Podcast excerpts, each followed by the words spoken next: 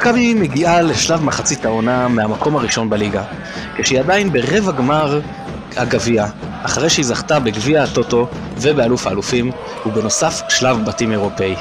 נובחים בירוק, פרק 282, מסכמים מחצית עונה. חפשו אותנו ברשתות החברתיות, ירוק 1913, בטוויטר, נובחים בירוק בפייסבוק, יש גם אינסטגרם, כנסו לאפל פודקאסט או גוגל פודקאסט, או כל אפליקציה אחרת שאתם מאזינים בה להסכתים, לחצו subscribe ותהיו הראשונים לקבל התראה על כל פרק חדש שלנו שיוצא, וכמובן מוזמנים גם לדרג. איתי היום נדב קוף, אנליסט הבית, נדב, מה שלומך? אהלן, איזה שבוע כיף היה לי, ואני מקבל אה, להשתתף בפרק, זה ה peak שלי. יפה מאוד, שבת שלום גם למטי סינקרונס. מטי, מה העניינים? שבת שלום לכולכם, אני בכלל ב peak שלי עכשיו. מתי האב הרוחני של ההסכת שבא אלינו לעיתים רחוקות מתארח אבל איתנו בקבוצת הוואטסאפ ותמיד נותן לנו תובנות מעניינות ככה מאחורי הקלעים שאנשים לא תמיד אה, מודעים אליהם. זה אני מתן גילאור ובואו נצא לדרך. חברים נתחיל מנביחות נדב רוצה לנבוח. כן, אז uh, נתחיל בשתיים באחת בקטנה. ערב של שושנים, נצא נא אל הבוסטן. טוב, אז אני בדיליי של בערך uh, סטינק טיווי, אז uh, מי שהראשון שיזהה איזה שיר של מכבי נעשה לו קאבר על השיר הזה, אני מזמין אותו לבירה באיצטדיון, זה בטח יהיה קל כי אני, ה... אני הסתום פה, אבל uh, היום זמזמתי את השיר הזה כל היום. Uh, זהו, נביכה יותר רצינית קצת uh, השבוע במשחק, קיבלתי הודעה ממש כיפית מאחותי, היא כתבה לי שתדע שהילדים רואים את כל המשחק, מזהים את כל השחקנים, מאז שהייתי במשחקים האחרונים, אין משחק שהם לא רואים, ואני מרשה להם לראות עד הסוף. הם היו איתי בשני משחקים בתקופה האחרונה, וקיבלו ממני מתנה גם חולצה עם שם, גם דגלונים קיבלו, במשחק פשוט נפל לי האסימון כמה זה משמעותי בגיל כזה, הם בני 6-7, כמה משמעותי לרתום את הילדים לכדורגל בכלל ולאהדה של קבוצה בפרט, וממש זה גורם להם לנצור חוויות שהם כנראה לא ישכחו הרבה זמן, וגם חוויות משותפות עם משפחה וכדומה. אז אם יש לכם ילדים בגילאים האלה, שלפחות בעיניי זה כבר גיל שאפשר להתחיל לקחת, אז אני ממליץ בחום, זה רכישת לבבות מובטחת. נדב, אני רוצה להגיד שקודם כל, אני פותח מחר באצטדיון בר, כי נראה לי שהרבה בירות יזרמו שם. אמרתי הראשון, הראשון שיגלה. אה, רק הראשון? לא, לא הראשון, מה, אני לא איזה גליין. ודבר שני, לגבי מה שאמרת, ילדים בגילאי 6-7, אם תעשה חתך בארץ של אוהדים בגילאים מסוימים, אתה תראה שאתה תבחין בזה שבגילאי 6-7 בעצם ילדים בוחרים קבוצה. והרבה פעמים בעצם כשיש קבוצה גדולה, נגיד הייתה מכבי נתניה בתחילת שנות ה-80, תראה היום, או בסוף שנות ה-70, תראה היום בחתך של גילאי 50, 50 ומשהו, יש בכל הארץ אוהדים של מכבי נתניה. אוהדים של הפועל באר שבע יש עכשיו בגילאים 12, 13 בכל, בכל הארץ. אוהדים של מכבי חיפה, בעזרת השם, גם בגילאים האלה, וגם בגילאים, אתה יודע, גילאי, גילאי 40, 40 ומשהו, 30, 20, יש בכל הארץ אוהדים שהתחילו לאהוד בגיל 6-7, כי מכבי הייתה הטובה ביותר בארץ. אני רק אזכיר משהו קטן לגבי זה, שאני זוכר, אני לא אשכח שאחרי אליפות ב-93-4 ראיינו את איתן אהרוני, ואחד הדברים שהוא אמר, זה שהדבר החשוב ביותר שמכבי חיפה עשתה בעונה הזאת, זה גייסה אליה המון המון אוהדים בגלל הכדורגל הטוב. ו... ופה אני חושב שזה התחיל אפילו גם בקבוצה של מרקו בלבול ששיחקה גם כן כבר שיחקה טוב.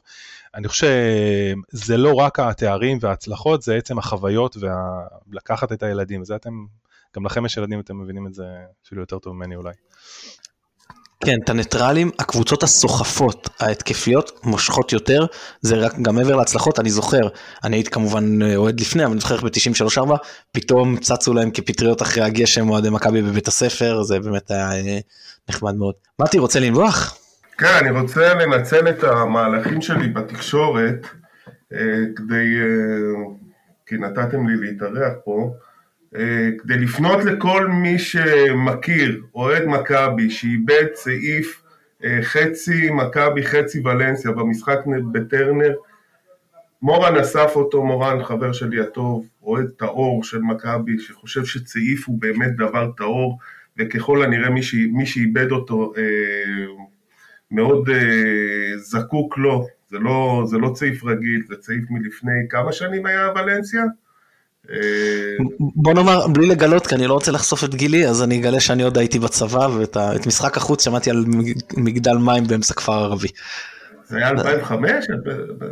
לא, לא, 2004. 2003, 2004. אז אה, כל מי שאיבד סעיף כזה במגרש בטרנר, מי שאיבדה, כי אה, מורן טוען שזו ככל הנראה אישה, בגלל הריח, של הריח על הצעיף. הוא שאל אותי אם אני לא יודע שמחפשי, שגברים לא מחפשים צעיפים כל יום, כל משחק, אלא רק נשים. אז אמרתי לו שאני לא יודע, אף פעם לא היה לי צעיף. לא מחפשים בכלל. לא מחפשים בכלל, כן, שמעתי את זה פעם ראשונה, לא, לא הבנתי את העניין הזה. שישה אה, בנובמבר 2003, מתי. שישה בנובמבר 2003. שישה בנובמבר 2003, היא כנראה הייתה שם, היא, הוא, אה, היו שם, והצעיף אה, היה מונח על הרצפה בדרך לטרנר. צרו קשר. יפה. טוב, אז הנביחה שלי תחולק לשתיים. החלק הראשון זה כל הודעות הנאצה, עכשיו יש את זה עם בנאדו ועם ריינשרייבר, אבל זה לא רק קשור למכבי, אנחנו רואים זה שופטים ושחקנים ואוהדים.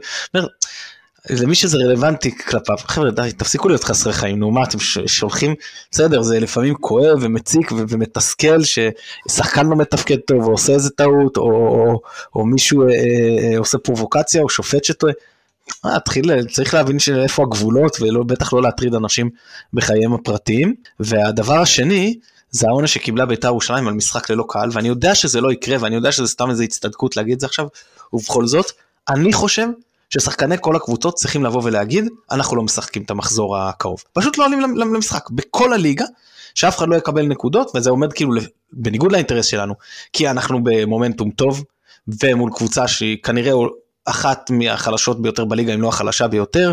אה, כאילו הצגה שמכבי יכולה לתת, לא יודע, הרבה דברים, כאילו זה פחות האינטרס שלנו מבחינה ספורטיבית, ואני אומר, ובכל זאת, אה, פשוט עונש כל כך בזוי, שאני לא, לא מבין איך אה, הדיין יכול להרשות לעצמו לתת כזה עונש, אפילו אם זה מופיע בתקנון, אפשר לחשוב.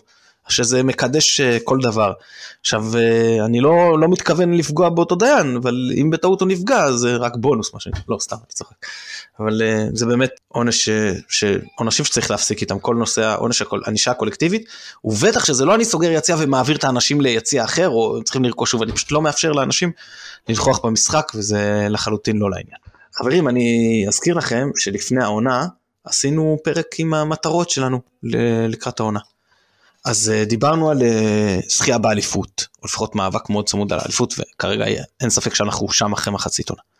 גביע, אם אני לא טועה, הצבנו כרבע גמר, או אולי מישהו אמר חצי גמר, אני לא בטוח, אבל לפחות ברבע אנחנו שם עם uh, פייבוריטים uh, להפיל, לחצי. זכינו בגביע הטוטו, זכינו באלוף האלופים, ואחרי שנים רבות הצלחנו להפיל לשלב בתים באירופה, שהוא לא היה הצלחה גדולה, אבל לדעתי, ותקנו אותי אם לדעתכם אני שוגה פה, הוא גם לא היה כישלון מהדהד. אז חברים, לפני שאנחנו מתחילים לצלול למיקרו, מה הסיכום עונה שלכם במאקרו, כמו שנתתי עכשיו, כאילו בחצי עונה, במשפט שניים, נדב.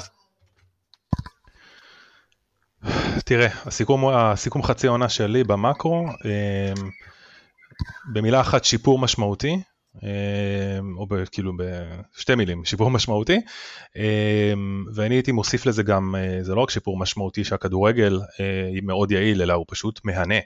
אני לא זוכר מכבי כל כך אה, דורסנית ומהנה, גם מתי צייץ על זה היום ראיתי, מה מהנה יותר או מה, איזה קבוצה טובה יותר, אז זה באמת כאילו אחת הקבוצות החזקות והמהנות של מכבי ב-20 ומשהו שנים האחרונות, וזה זה כאילו אפשר להגיד, זה היסטורי, כאילו זה יכולה, בוא נגיד, אנחנו מקווים כולנו, כן, שזאת תהיה עונה היסטורית ונמשיך לראות את הכדורגל המהנה הזה, כי לא היה הרבה שנים, גם בעונות האליפות האחרונות.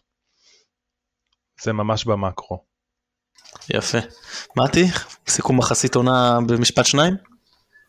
בשתי מילים, אני פשוט אה, אתן אה, כותרת למה שאמר אה, נדב, מכבי אימפריה. יפה מאוד, ואני ברשותכם אגע בסיכום מחצית עונה מהצד של הקהל, פשוט תופעה, הקהל הזה, שלאורך העשור השחון הראה נוכחות מרשימה יותר מכל קהל אחר בליגה בית וחוץ, ועכשיו זה כבר לא עניין של יותר, זה, זה פשוט אה, מכבי והשאר, הכמויות, ההתלהבות מכל משחק, זה אפשר לראות ברשתות החברתיות, באנשים שאתה פוגש, ש, שכולם פתאום מדברים איתך, זה פשוט uh, תענוג. אני, אני חייב נדב. מילה על זה מתן ברשותך. כן, כן. אני חושב כאילו, אני לא זוכר איפה כאילו התכתבתי על זה, אבל כשאתה סובל כל כך הרבה, ו, ובאמת אתה מגיע ל, לתחתיות שאתה לא מאמין שאתה יכול להגיע כאוהד ולראות את הקבוצה שלך בכזאת רמה, אז יש משמעות מן הסתם הרבה הרבה יותר גדולה להצלחות, והצלחות בעיניי לפחות, כאילו, כמי שהיה, אולי אני הנאחס, כי אני התחלתי, כאילו, בוא נגיד הסשן של המנוי שלי התחיל עוד בקריית אליעזר בדיוק כשהגיע האתר, והמשכתי והמשכתי והמשכתי. אז אני אומר, ההצלחות הן הרבה יותר מרגשות, לי לפחות, אישית, אני מדבר אינדיבידואלית. אה, אחרי כאלה כישלונות מאשר סתם רגע לא להיות הרבה זמן במשחק ופתאום להצטרף לאיזה ניצחון בהפועל באר שבע וכאלה. אמ, וזה גם מה שאני מנסה לחנך את הילדים, כאילו את האחיינים, את הילד, את הבן הגדול שלי, כאילו. אתה עוד הולך פה בזעיר אנפין, אני אומר שזה על אחת כמה וכמה עם מי שהיה, כאילו בחוסר צניעות לדבר על עצמי פה, בדוחה, בהפסד סוף עונה כזה עם חסר חשיבות, בעכו בכל מיני משחקים בגשם, באשקלון, ב-0-0 כזה על ירידת ליגה, כאילו על הישרדות בליגה וכל מיני כאלה דברים. אדרבה, חבל על הזמן, אדרבה. טוב, אז אה, נדב, בוא הכנת לנו לפני שאנחנו הולכים על הדברים היותר אה, בנאליים של אה, מצטיין, אכזבה וכל הדברים האלה, אז יש לנו פה סשן שלך ותתחיל fire as will מה שנקרא, ואנחנו נצטרף כשנרגיש לנכון. אז זהו, אז קודם כל זה כמובן, אה, זה דיון מבחינתי, אתם מובנים, מוזמנים אה, אה, להעיר, להגיד מה אתם חושבים, כי זה ה, כאילו מה שאני הולך לדבר עליו זה בעצם עם הפרשנויות שלי, והפרשנויות שלי לא בהכרח נכונות או מדויקות. אני אתן רגע רקע קצר, אז בעצם מחזור אחרון ציינו 18 משחקים, שזה בעצם כמעט מחצית עונה בליגה. אנחנו, אני הולך לגעת רק בנתונים ש, שמדברים על הליגה. מביא ממנו איזשהו ציון דרך. אה, בשביל זה ננסה רגע לדבר אה, או לגעת בנקודות שבעיניי לפחות אה, הביאו אותנו למקום שאנחנו נמצאים בו, לאיכות הכדורגל ולהנאה שקבוצה נותנת לנו. לדעתי שווה גם שנדבר על הציוני דרך המשמעותיים שהיו במהלך חצי העונה הזו, כמו פציעות, הדחה מוקדמת מהמסלול של ליגת אלופות, הקמפיין בתים, ו- ואיך השפיעו הביצועים אה, בליגה, על ה- אה, הביצועים באירופה על, ה- על הליגה. אז מה שעשיתי בעצם לקחתי אה, את שלוש, חילקתי את התקופה של ברק בכר לשלוש מחציות עונה, והשוויתי ביניהם, אבל בהיבטים של מדדים בולטים, לפי אינסטאט, ופה גם המקום להגיד שהקרדיט לאינסטאט, בעצם במטרה לנסות ולזהות איזה שהן מגמות יותר, גם כאילו מגמות ברמת המקרו וגם אה, במיקרו כשאנחנו מנסים לנתח ולהבין למה, למה הדברים האלה קרו. צריך גם להגיד שוב, אני אומר את זה כמעט כל פעם, אבל הסטטיסטיקה פה זה לא חזות הכל, יש פעמים ש, אה, שאנחנו רואים דברים על המגרש שלא מתבאים, מתבטאים בסטטיסטיקה, ולהפך, יש פעמים שאנחנו כן רואים אה, בסטטיסטיקה, או כאילו כן רואים על המגרש, אבל... כאילו בקיצור להפך. אז ככה, אז אני אגיד רגע ברמה הכוללנית, בגלל זה גם אמרתי את זה בהתחלה, משפט אה, סיכום חצי עונה, מכבי השתפרה. מכבי השתפרה, יש המון המון מדדים שמכבי נשארה יציבה בהם, שזה בעיניי הדבר המעניין, כאילו, אני לא הולך לדבר על כל המדדים, על אה, עכשיו XG אה, וזה וכאלה. אבל ברמת הבסיס, מכבי בהמון המון מדדים נשארה יציבה, אם זה מאבקים וכדומה, מאבקים הגנתיים, כל הדברים האלה, ובכמה מדדים מאוד משמעותיים היא השתפרה. אז, אז בואו רגע נצלול. אז כמובן כמות השערים זה obvious, אנחנו כבשנו 48, מחצית עונה האחרונה הקודמת 35 ולפני כן חצי העונה הראשונה של בכר 37, השיפור פה הוא דרמטי. מבחינת אה, אה, ניצול המצבים, ברמה, ברמה האבסולוטית אנחנו מגיעים, רגע לפני ניצול מצבים אנחנו מגיעים להרבה יותר מצבים פר משחק, תשעה מצבים, לפני כן בחצי נועה הקודמת, האחרונה, בעונה שעברה הגענו לשבע ולפני כן לשש. אנחנו מנצלים פחות, אוקיי? אבל אנחנו מגיעים אבסולוטית ליותר מצבים. פה אנחנו אחר כך נדבר בטח על מה, מה אפשר אולי לשפר לקראת החצי עונה הבאה. לא רוצה גם שיישמע כאילו אנחנו, כאילו אני מתלונן, כן? אבל יש פה אולי על מה לדבר. עוד משהו ש, שחשוב לדבר עליו זה הצהובים. אמנם זה בממוצע למשחק, אה, וזה כאילו נראה בקטנה, אבל בעיניי זה משמעותי. יש פה ממש גרף ירידה של כמות צהובים שנשרקים למשחק 2.4, 2.3 והחצי עונה הזה 2.1. יכול מאוד להיות שבאמת יש פה איזושהי יד מכוונת עם אה, פחות, אה, כמובן שיש גם צהובים שהם על עבירות וכדומה, אבל מתוכם גם דיברנו על זה כבר, אה, יש הרבה צהובים שהם על דברים שהם משמעתיים יותר. יכול להיות שמתעסקים באמת יותר בכדורגל, אני חושב שבחצי עונה הזו זה מאוד מאוד בולט. דו, ב, פרמטר אולי הכי חשוב פה, שהכי בולט, כמות הכניסות הממוצעת להרחבה למשחק.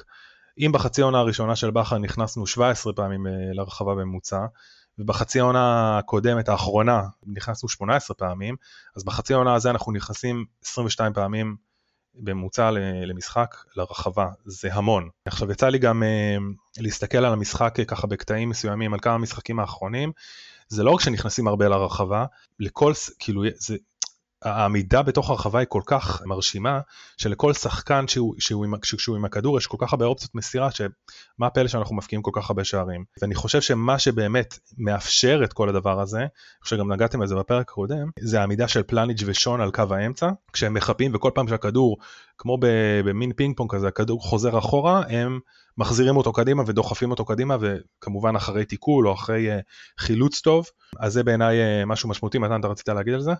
יש לזה עוד איזה גורמים שאני אולי ניגע בזה אחר כך. רציתי רק להגיד אה, א' לגבי הצהובים, שאנחנו יש פשוט אנחנו סוגרים משחקים לפעמים כל כך מוקדם, שבאמת אין לך הצדקה מאותו רגע לקבל אה, צהוב ואתה כבר אומר אוקיי אם אני עכשיו אתה יודע מוביל 3-0 ומישהו חותך לי את האמצע, אני אתן לו להמשיך, אני לא שווה לי להקריב צהוב שיכול לפגוע לי במשחק הבא, במקרה הכי גרוע הוא, הוא יגיע למצב, שאני מוביל 3-0 דקה 65 נגיד זה פחות קריטי. לגבי הכניסות לחווה אז השיפור שאתה אומר היה מ-17 ל-18 במחצית העונה השנייה, זה אמנם נראה שיפור קטן, אבל כשאתה זוכר שהרוב זה בית עליון, מול נכון. הקבוצות היותר טובות, אז זה כבר זה לא שיפור מבוטל. נכון, אה, אם נדבר גם על אה, אה, הנושא של אפקטיביות הלחץ, אז רגע, אפקטיביות הלחץ הקבוצתי. בכלל, אני לא אמרתי את זה, אבל אני בחרתי להתמקד בהיבטים הקבוצתיים, בטח נדבר גם על היבטים אישיים. אז רגע, אם נעשה איזושהי הגדרה קטנה, לחץ קבוצתי לפי, ה... אה, לפי האיסוף נתונים של אינסטאט, זה בעצם לחץ שלפחות ארבעה שחקנים משתתפים בו, ופעולה מוצלחת שכזו אה, מוגדרת ככה שהכדור מן הסתם עובר לשליטתנו. אז, אה, אז פה בעצם בחצי עונה הראשונה של בכר היה 50% הצלחה במדד הזה, ירידה קלה ל-48% והעונה הזה, החצי עונה הזה זה 53% וזה מאוד מאוד בולט לדעתי גם על המגרש, אה, ויותר מזה גם רוב פעולות הלחץ, ממש רואים את זה, אני אולי אעלה את זה אחר כך בציוץ, רוב פעולות הלחץ המוצלחות מבוצעות בשליש האחרון, מתוכן הכי הרבה גם בתוך הרחבה. אה, עכשיו זה לא אומר בהכרח שמשיגים את הכדור ו- ושמים ישר גול, כן? מספיק שעושים לחץ והכדור רגע יוצא לקרן או הכדור יוצא החוצה ו- ואנחנו משיגים אותו וישר מוציאים ועושים איזשהו מהלך, אז אה, לא פחות, לא פחות אפקטיבי. כאילו אני, אני חשבתי על זה, ניסיתי להעמיק בזה ולחשוב איפה באמת, איפה הסיבה. ואם זה שחקן כזה או אחר, או, או כאילו איזשה, איזשהו מכניזם קבוצת, אה, ספציפי ב, ב, בקבוצה, ואני חושב שזה פשוט נעוץ, לדעתי לפחות, במשחק הלחץ הקבוצתי בכללותו. אה, למשל, שרי שלחץ מאוד יפה אה, אה, בגול הראשון, אני חושב נגד הפועל באר שבע. פאני, חוסף ואלי שלוחצים מאוד מאוד חזק בקו לחץ השני כשהכדור מגיע למרכז המגרש. זה דברים שאני לא זוכר אותם כל כך מהעונה הקודמת. כאילו הקווי לחץ שלנו עובדים הרבה הרבה יותר, הרבה יותר טוב ומתואמים, ואני מייחס את זה בעצם לזה שזה עונה שנייה תחת בכר, השיטה מוטמעת כבר יותר טוב, שחקנים מבינים מה הוא רוצה, כמובן שיש הצטרפות של, uh, כאילו יש את עלי מוחמד שהוא uh, שחקן מפתח בנושא הזה, ופה כאילו גם צריך להגיד עוד מילה טובה, כי נטע יצא, נטע הרי הוא השחקן שהיה לוחץ מקדימה, ו, ועדיין אנחנו, ולמרות שנטע לא משחק, אנחנו עלינו בפרמטר הזה, אז בעיניי כאילו ההטמעה של השיטה וזה שאנחנו משחקים כבר עונה שנייה ביחד עם, עם בכר, זו הסיבה. אה, בבקשה, אתם מוזמנים אה, להעיר. כן, אז אני אגיד למה הנתון הזה הוא כל כך חשוב. תראה, מה שחשוב בעצם זה, לדעתי, לא כמה שערים אני משיג מהלחץ הזה, אלא כמה מתקפות שאני מגדיר אותן כמסוכנות. כי אם עכשיו שחקן דייק או לא דייק במסירה, זה פחות קריטי לקבלת ההחלטות שלי. אם שחקן דייק או לא דייק בבעיטה, זה פחות קריטי לקבלת ההחלטות שלי. מבחינתי, השיקול הוא שאני עושה לחץ גבוה, הוא מה הסיכוי שלי, הסיכוי שלי זה התקפות המסוכנות שאני, חלק כמו שאמרת זה אפשר לקחת את הכדור ולהחזיר אותו אחורה, חלק יוצא בכלל לחוץ, שזה גם יש לזה יתרונות. בנפיט, הרווח או העיקרי הוא התקפות מסוכנות שאני יוצר מיידית, מחיר שיש לי, אז יש כמה מחירים, יש מחיר של עייפות, יש מחיר ש... אבל המחיר כאילו הגדול ביותר הוא התקפות מסוכנות נגדי, בעצם זה שלחצתי אה, גבוה. עכשיו תראה באצבע, ואני כמובן לא עושה ניתוח של הנתונים ואני לא יודע כמה, אתה אומר, אתה אומר שזוכים בהרבה, אני אומר כמה מתוך הפעמים שאני זוכה בכדור זו התקפה מסוכנת. אני לא יודע, אני לא יודע. אבל אני מנחש שיותר גבוה מכמות הפעמים שאם שוברים לך את הלחץ מגיעים להתקפה מסוכנת נגדך. וזה הגיוני, זה בשליש האחרון של המשחק. כאילו שוברים לך את הלחץ, עדיין זה קבוצות לרוב פחות מוכשרות ממך, שצריכות עדיין לעבור שני קווי הגנה. זה יותר קל מאשר כשאתה עומד כולה מאחורי הכדור, אבל זה, זה עדיין לא פשוט, וזה על פני 70 מטר מאשר שאתה מרוויח כדור, עכשיו פתאום אתה בשוויון מספרי, לפעמים יתרון מספרי, יש לו 20 מטר מהשאר, זה, זה, זה שונה. ואז אני אומר, סתם באצבע, אני אומר, אתה צריך להצליח במשהו כמו, בראש, שוב, אני לא יודע, לא עשיתי אנליזות. ההיגיון שלי אומר, שליש מהפעמים שתעשה לחץ גבוה הצלחת, הוא ישתלם. אתה אומר לי 53? זה פסיכי, זה נתון מטורף, זה אומר לי שהלחץ הגבוה הזה הוא הכי מוצדק שיש, כאילו, הוא, הוא, אנחנו עושים אותו כל כך איכותי, וזה פשוט באמת נתון מבחינתי כל כך חשוב, הוא מסביר המון איך קבוצות כל כך קשה להן והן קורסות נגדנו, זה גם החשש שאתה מתחיל לעשות על היריבה לחץ גבוה, והיא יודעת שאתה מצליח בהרבה, והיא, אז מה זה גורם לעשות הרבה פעמים? רק להעיף את הכדור, זה לא לנסות בכלל לשבור את הלחץ הזה. עכשיו מצד שני אתה אומר רגע זה בא נגדי כי אני לא יכול לייצר משהו אה, אפקטיבי מאותו לחץ אבל מצד שני זה לא מאפשר ליריבה שלך לעשות כלום זה רק מקטין עוד יותר את האחוז ש, שמייצרים נגדך כששוברים את הלחץ הזה כי לא שוברים את הלחץ הזה כי מעיפים את הכדור. אני חושב שזה אה, באמת נתון מדהים. אז אני אגיד עוד מילה רק לגבי זה, אני זוכר שראיתי איזשהו רעיון עם ברק בכר והוא דיבר על ה...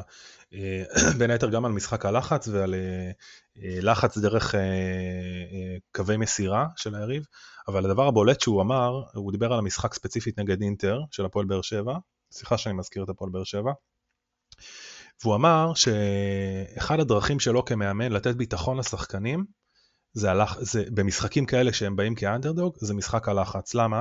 כי הקבוצה הם, הם סוג של אנדרדוג, והם בסוג של, משחק הלחץ הוא פעולה ספציפית במגרש, במשחק שהיא כמו ווין ווין. בסדר, אני לא אצליח, אז, אז מישהו אחריי אולי ינסה, ו, ו, ו, וכן הלאה. ו, וזה פשוט מעלה, גם מהניסיון שלו אומר, זה מעלה את הביטחון של השחקנים.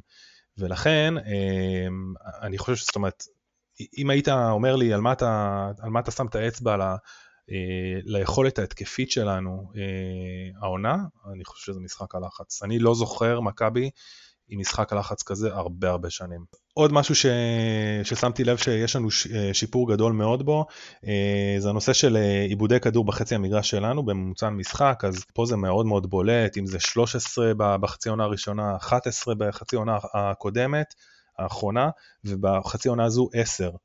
עשרה עיבודי כדור ממוצע למשחק בחצי שלנו. עכשיו, זה, שוב, גם פה זה כאילו, זה אמנם השיפור הוא קטן, אבל זה משמעותי כי זה ממוצע למשחק, ואני חושב שהמשמעות של זה זה בעיקר העובדה שאנחנו לא משחקים כמעט בחצי שלנו, אנחנו משחקים המון המון בחצי של היריבה, ו, וגם העיבודים שקורים במגר... בחצי מגרש שלנו הם אנחנו מנטרלים אותם, זאת אומרת הם לא עיבודים שהם הם, הם, עם, עם כזה אימפקט, אז זה פשוט מרחיק את הסכנה, זה אני לא, אולי אני לא מחדש פה הרבה, אבל, אבל בעיניי זה גם מאוד מאוד משמעותי, זה פשוט מעיד, זה, זה נתון שמעיד על זה שאנחנו מתחילים את ההגנה שלנו בהתקפה לצורך העניין. עוד משהו מאוד מאוד מעניין בעיניי, ממש מעניין, ניסיונות אה, למסירות מפתח ממוצעים למשחק, שימו לב, תשע במחצית העונה הראשונה של בכר, שמונה במחצית העונה השנייה, ובמחצית העונה הזו, בליגה בלבד, כן, אנחנו מדברים רק על הליגה, 15. זה מטורף. אולי המגמת שיפור הכי משמעותית אה, בהשוואה לכל חצי העונות. מה שיותר מעניין בזה, אני לא יודע, אני ניסיתי למצוא איזה שהם הסברים, אני אשמח אם אתם תיתנו את האינפוט שלכם. יש עלייה מאוד ניכרת, בערך ב-6% בכמות מסירות המפתח, ניסיונות, כן? בחצי, מחצי המגרש שלנו יש יותר מסירות מפתח מחצי, ניסיונות למסירות מפתח מחצי המגרש שלנו קדימה. עכשיו הסתכלתי על כל המצבים האלה, ממש הסתכלתי על, היו שם כמה, איזה, כמה עשרות מצבים, כמעט כולם הם באותו pattern, זאת אומרת, חוטף, או שחוטפים מהר את הכדור וזורקים אותו, מנסים לזרוק אותו מהר לדין דוד, או שתוקפים אותנו ואנחנו חוטפים מהר וזורקים את הכדור לדין דוד, זאת אומרת, זה התקפות מתפרצות שברוב הפעמים לא הסתיימו בשער. אמ, אני לא אבוא ואגיד פה עכשיו ניקיטה רוקאביצה, כי זה באמת אה, זניח וזה לא מעניין, כי אנחנו... בסוף אה, נתונים מדברים בעד עצמם. אה, אבל אני, אם הייתם שואלים אותי מה, מה לשים את האצבע, אני חושב שהמקסום של הטריו, של אצילי, חזיזה ושרי, זה רוב, לדעתי רוב המסירות הם שלהם, לא בדקתי ספציפית עליהם, אני חושב שבדקתי לפני כמה שבועות וזה היה רובם הם. אז זה לגבי אה, מסירות מפתח, והדבר האחרון, שהוא גם מאוד מאוד בולט ברמה, במגמת עלייה, זה כמות הקרנות הממוצעת למשחק ואחוז היעילות שלהם. אה, מה זה אומר יעילות של קרנות? זה אומר שקרן שבסוף מסתיימת בביתה לשער, או ביתה, ניסיון ביתה לשער. אז 4.4 בחצי עונה הראשון, 5.7 בחצי עונה הקודמת, ו-7 בחצי עונה הזו. משמעותי מאוד. אה, פה צריך להגיד, אה, בשורה התחתונה אנחנו יותר מסוכנים, אנחנו מחדשים גם בתרגילים, אה, במצבים הנייחים, ורואים את זה, רואים את זה על המגרש, זאת אומרת אנחנו מסוכנים גם בקרנות, גם אם הקרן במצב הראשון לא בועטים לשער, הרי שאני אני שמתי לב שהרבה פעמים שחקנים שלנו, שני שחקנים שלנו תמיד עומדים על הקו של ה-16 ומוכנים ל, לריבאונדים, ולא תמיד זה, זה, זה, זה, זה, זה תרגילים, אבל, אבל העובדה היא שאנחנו הרבה יותר מסוגנים בקרנות, וזה מאוד מאוד משמעותי. זה מבחינת. הפרמטרים היבש, כאילו היבשים והמשמעויות שלהם, אתם מוזמנים אה, לעיין. וזאת למרות שעופרי ארד שהוא אחד מנוגחי הנייחים הכי טובים שלנו אולי, אחד משניים ביחד עם סן מנחם, לא משחק רוב העונה. ולמרות זאת מה שנקרא. נכון, נכון. אני חושב שאם אני לא טועה, אה, יש שחקנים אחרים שלקחו את המקום של עופרי, אני חושב שחזיזה קצת בתרגילים, אבל, אה, אבל כן, זה מאוד מאוד מעניין. תראו, תשאלו אותי מה צריך, לעש... מה צריך לעשות כדי לשמור על הרמה הזו, קודם כל, זה די obvious, אבל לשמר את, את הקיים כל עוד זה עובד. עכשיו ברור שאנחנו לא יכולים לרוץ עד סוף העונה באותה, באותה רמה ואותו קצב וכיבוש שערים, הלוואי, כן? אבל בסוף אנחנו נעצר. אבל קודם אנחנו יכולים להמשיך. דבר השני, רוטציה. שוב, גם פה זה לא, לא כל כך חדש, אבל, אבל אני כן חושב שאפילו כבר במשחקים הקרובים, לתת לשחקנים אחרים אה, לקחת חלק, כל עוד הם יכולים להוריד את העומס, יש עומס מצטבר על המון המון שחקנים בגלל אירופה, כדי לאפשר אה, להגיע לשלבי פלייאוף בצורה שכשהם כשירים. אה, אני חושב שהדגש צריך להיות על שחקני הקישור, הם אה, משקיעים את רוב האנרגיות, אם זה חוסה, פאני, אה, שרי, חזיזה, אצילי, אה, לנסות לשלב קצת את נטע יותר אולי, ג'אבר. אני כן חושב שצריך טיפה טיפה לתת לאחד מהטריו, אה, שרי, אצילי, חזיזה לנוח יותר, אה, אולי להוסיף חלוץ על חשבונם. אני כן חושב שצריך לחדש, גם אולי לשנות טיפה שיטה, להפתיע יותר את היריבות. אני כן חושב שדיברנו על כמעט כל הדברים הם דברים טובים. אני חושב שמה שכן לדעתי טעון שיפור זה משחק הגובה שלנו. גם במצבים נייחים אבל גם במשחק אה, שוטף. זה קשור גם לחלוקת שמירות אזורית וזה, גם אופק דיבר על זה בצורה, מאוד, בצורה מאוד מאוד מעניינת. ו... אה, אבל זה משהו שאני הייתי שם עליו דגש בתקופה הקרובה ברמה ההגנתית. אה, שנייה נדב, אני, אני, על, על, הגו, כן. על הגובה. אז א', יש לנו. גולדברג במקום ארד, שאין מה לעשות, ארד שחקן פשוט יותר טוב בכדורי גובה. אנחנו צריכים לזכור שאנחנו משחקים עם שני קשרים מאוד נמוכים, למרות שכמו ש, אמר אופק נכון, שאבו פאני שומר את השחקן, נוגע הכי טוב של הקבוצה היריבה, אבל זה כי הוא נותן גוף ומקשה על השחקן, זה, זה לא הופך את משחק הגובה ההגנתית, זה לא שהוא יכול, אתה יודע, זה לא שחקן כמו סן מנחם שמנטר מעל ההגנה וזוכה בכדור הגובה. מה שאבו פאני עושה, זה הוא מנטרל את הנוגח של היריבה, שזה דבר שונה. הוא לא מאפשר לו בכלל אה, לקפוץ, כן. בדיוק, בדיוק, ומה שיני אגב יודע לעשות גם מצוין, אם תזכרו, כששם נתנו לטיבי או לשחקנים גבוהים אחרים לשמור על פלניץ', זה לא עבד להם, ולפרץ, טיבי ופרץ אני חושב זה אלה שמשחק אחרי משחק בפלייאוף הקודם, פלניץ' גבר עליהם, ודווקא בגביע שיני היה צמוד אליו, הוא, הוא הקשה עליו הרבה יותר. יש פה שחקנים שפשוט יודעים להקשות יותר בכדורי גובה, למרות שהם לא זוכים בכדור. אז אה, פה אותו עניין, אני אומר, יש לנו מי שיודע להקשות, אבל כשאתה מה לעשות, כשאתה עם אה, עלי מוחמד למשל, שחקן שהוא גם לא מקשה, גם לא זוכה, אה, לעומת שהיינו שנה שעברה עם אה, נטע ורודריגז, שאין מה לעשות, זה פשוט יותר קשיחות בקטע הזה, גם אה, עופרי ארד, זה חלק מהעניין, אין מה לעשות. זהו, זה הנקודות שלי, זה המפתחות שלי לה, להמשך, בואו בוא נמשיך הלאה. טוב, אני רוצה לדעת, לגעת בשינוי אה, הכי גדול מבחינתי לגבי חצי עונה, זה נכון שזה לא לגמרי התחיל ככה, אבל, אה, ו- ולא ראינו את זה הרבה באירופה, אבל בליגה זה בא לידי ביטוי. שנה שעברה, אה, בעונה שעברה, סליחה, הכוח, זה גם שנה שעברה עכשיו, כן? הכוח הגדול שלנו מבחינתי היה הקישור האחורי מרכזי. חוסי רודריגז, נטע לביא ומוחמד אבו פאני. זה מבחינתי השדרוג הכי חשוב, שנתן לנו לעשות את הקפיצה מדרגה. מהקבוצה של בלבול, שהוא עשה את הקפיצת מדרגה מקבוצה בינונית לקבוצת צמרת, וזה מה שהיה צריך כדי לעשות את הקפיצת מדרגה מקבוצת צמרת לקבוצה שמסוגלת להתמודד על האליפות. קבוצה עם קישור חזק, תחשבו על מכבי תל אביב, שהיה להם את אה, אלברמן רדי מיטרוביץ', מיטרוביץ' נכון קראו לו אם אני לא טועה? ואחרי זה באר שבע עם אוגו אה, רדי והובן, פתח סוגריים, אובן שפורש היום, שחקן נהדר, מגוון בצורה בלתי רגילה, שיכל לשחק כמעט כל תפקיד החל מבלם ועד העשר, עם יכולות התקפיות והגנתיות, שחקן ממושמע, יכולת טקטית, מנהיג על המגרש, לא אבל תראה, אוגו, שחקן מעולה, מה זה מעולה? ברמה שאני חושב שהוא היה צריך לזכות בשחקן לעונה 2015-2016, אבל מנהיג הוא לא, הוא שחקן שתסלחו לי על ביטוי מופרע במידה מסוימת, שחוץ מקשר אחורי את הצער התפקידים הוא עושה פחות מרשים. את זה הוא עושה מצוין, אבל רדי, אה, רדנמר, אבל הוא בן גם בהתנהלות, גם בגיוון, באמת שחקן גם אינטליגנט, מאוד אהבתי אותו, אני מודה בעונות שהוא שיחק פה עוד אצל אלישע, אתה אומר שחקן בכר, מי שהביא אותו זה, זה אלישע. או אולי דודו, אני לא, לא יודע מה תהיה. שפשוט בכר מאוד אוהב את השחקנים המגוונים האלה כמו רודריגז שיודעים לעשות לשחק בכמה עמדות, הוא אמר את זה בעצמו. כאילו זה בצדק גם כמובן. מאפשר לו הרבה שיטות, מאפשר לו... כן, אז זהו, אז, אז באמת אה, דודו עזריה אה, הביא, וכאילו המליץ נגיד זה ככה. אה, זהו, אז סגור סוגריים, אני אומר, אז, אז גם, ואחרי זה מכבי תל אביב עם גלאזר פרץ גולסה, וגם אנחנו היינו צריכים משהו שיהיה מסוגל להתמודד עם זה. והעונה, מה שקרה, קרו, שני, ש... אגב, כבר בפלייאוף של העונה שעברה, בגלל חוסרים שהיו, רודריגס שנפצע, או צהוב, הצהוב המיותר שהוא קיבל בבאר שבע, או, או, או נטע וזה, היינו צריכים לעבור לרק שני קשרים, ולשחק כאילו עם ארבעה שחקני התקפה בפלייאוף, ובחלקו לפחות. בסך הכל זה עבד בסדר, חוץ, והיו משחקים שאחרת, נגיד בפתח תקווה שהיינו עם השלישיית קישור, וזה משחק מאוד דומיננטי שלנו, ושהם באמת הביאו שם את הנקודות, והעונה גם נטע נפצע מוקדם.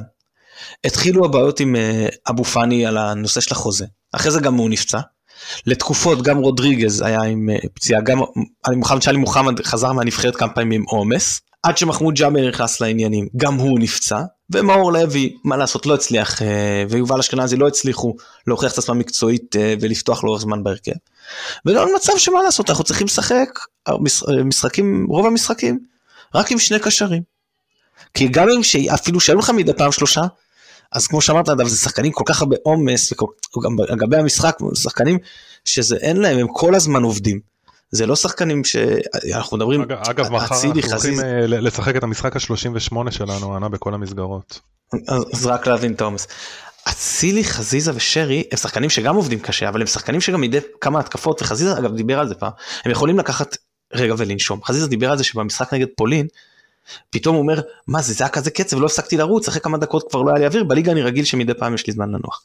הקשרים האלה, אין להם את הזמן הזה, הם צריכים לעבוד כל הזמן, אמנם זה בספרינטים יותר קצרים, ואומנם זה במהירויות יותר נמוכות, אבל הקשרי אמצע האלה כל הזמן צריכים לעבוד בין עם הקבוצה בהתקפה ובין עם הקבוצה בהגנה. ולכן אתה גם חייב על התפקידים האלה לאפשר יותר רוטציה מאשר נגיד של מספר 10 מה לעשות 6 צריך יותר רוטציה מ-10 יש עליו עומס יותר גדול צריך פיזי יותר גדול זה חלק מהעניין.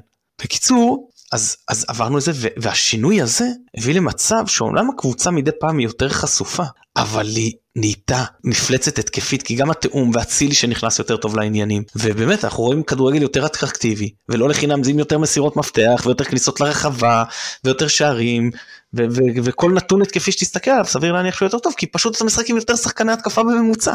ולא סתם שחקני התקפה, שחקני התקפה שעכשיו הם יותר מתואמים והם יותר רגועים. ולמה אני אומר את הרגועים? כי מבחינתי העניין הגדול פה, ואמרתי את זה בסיכום של ה... בפרק סיכום של האליפות, שהגורילה הזאת של האליפות, אחרי שהיא תרד, יתחילו לרדת קופים קטנים יותר. וקופים קטנים יותר של לזכות בתארים קטנים, וקופים קטנים יותר של לנצח את מכבי תל אביב, וקופים קטנים יותר של לנצח משחק עונה, בחוץ, בחיסרון שחקן, ולהפיל לשלב בתים באירופה, וכל הדברים האלה, שעד שלא היית זוכה באליפות, לא היית מסוגל לעשות אותם.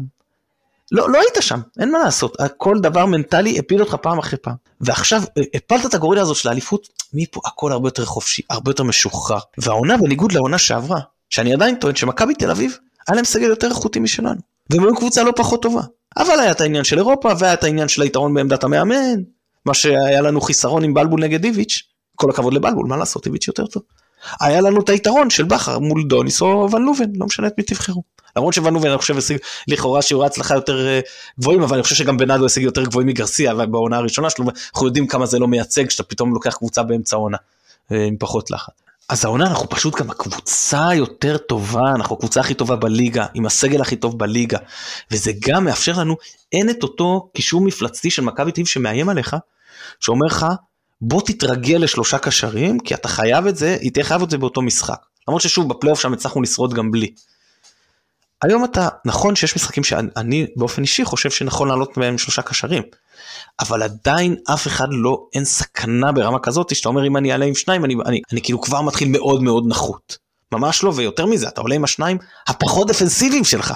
זה עד כדי כך, שזה גם העניין של התרומה. אם היינו עולים עם uh, לביא ורודריגז, תרומה שלהם להגנה היא מדהימה, וגם יש את התרומה להתקפה כמובן, אם זה בהנעת כדור והלחץ הגבוה והכל, אבל ברור שהשניים עם האוריינטציה היותר התקפית, שזה היה לי מוחמד ומוחמד אבו פאני, כרגע הם אלה שפותחים. אז נכון שמצד אחד אתה יכול להגיד אני טיפה יותר חשוף מאחורה, אבל מצד שני, אני גם אה, אה, הרבה, יוצא הרבה יותר מקדימה.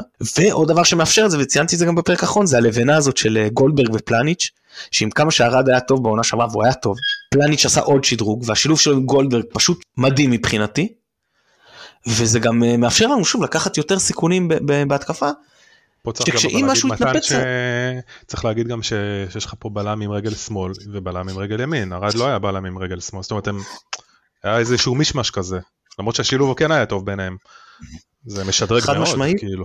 ו- וגם זה, זה מוביל אותך לזה שגולדברג גם יכול לגנוב לפעמים כמגן שמאלי או לחפות מצד שמאל, זה, זה יתרון מאוד מאוד משמעותי. אתה צודק, למרות, למרות שגם צריך לציין שפלניץ' אה, לא, גם הגיע למכבי וגם נודע כבלם, ש... וראינו את זה בעונה הראשונה, שהוא יותר טוב בשמאל מאשר בימין. העונה אתה לא מרגיש את זה. העונה אתה לא מרגיש את זה. הוא מצוין כאילו איפה שאתה, איפה שאתה לא תשים אותו. פלניץ' לדעתי שיחק גם, גם בימין וגם בשמאל בעברו, אבל אה, בסדר, כאילו, זה מה לא, שיחק בסדר, שיחק כמובן, גם דוניו, אמרנו שהוא שיחק יותר באגפים כשהוא הגיע למכבי, יותר באגפים מאשר כחלוץ, והיום הוא, במכבי הוא בעיקר כחלוץ. או, או, או דין דוד, שאז אמרנו, רגע, הוא יהיה בשמאל או הוא יהיה תשע. אתה יודע, שחקנים שיודעים לשחק גם וגם, אבל בוא, אתה יכול להגיד שהם עדיפים בעמדה מסוימת, ויש פלניץ' שאתה לא מרגיש את זה, הוא טוב בשניהם.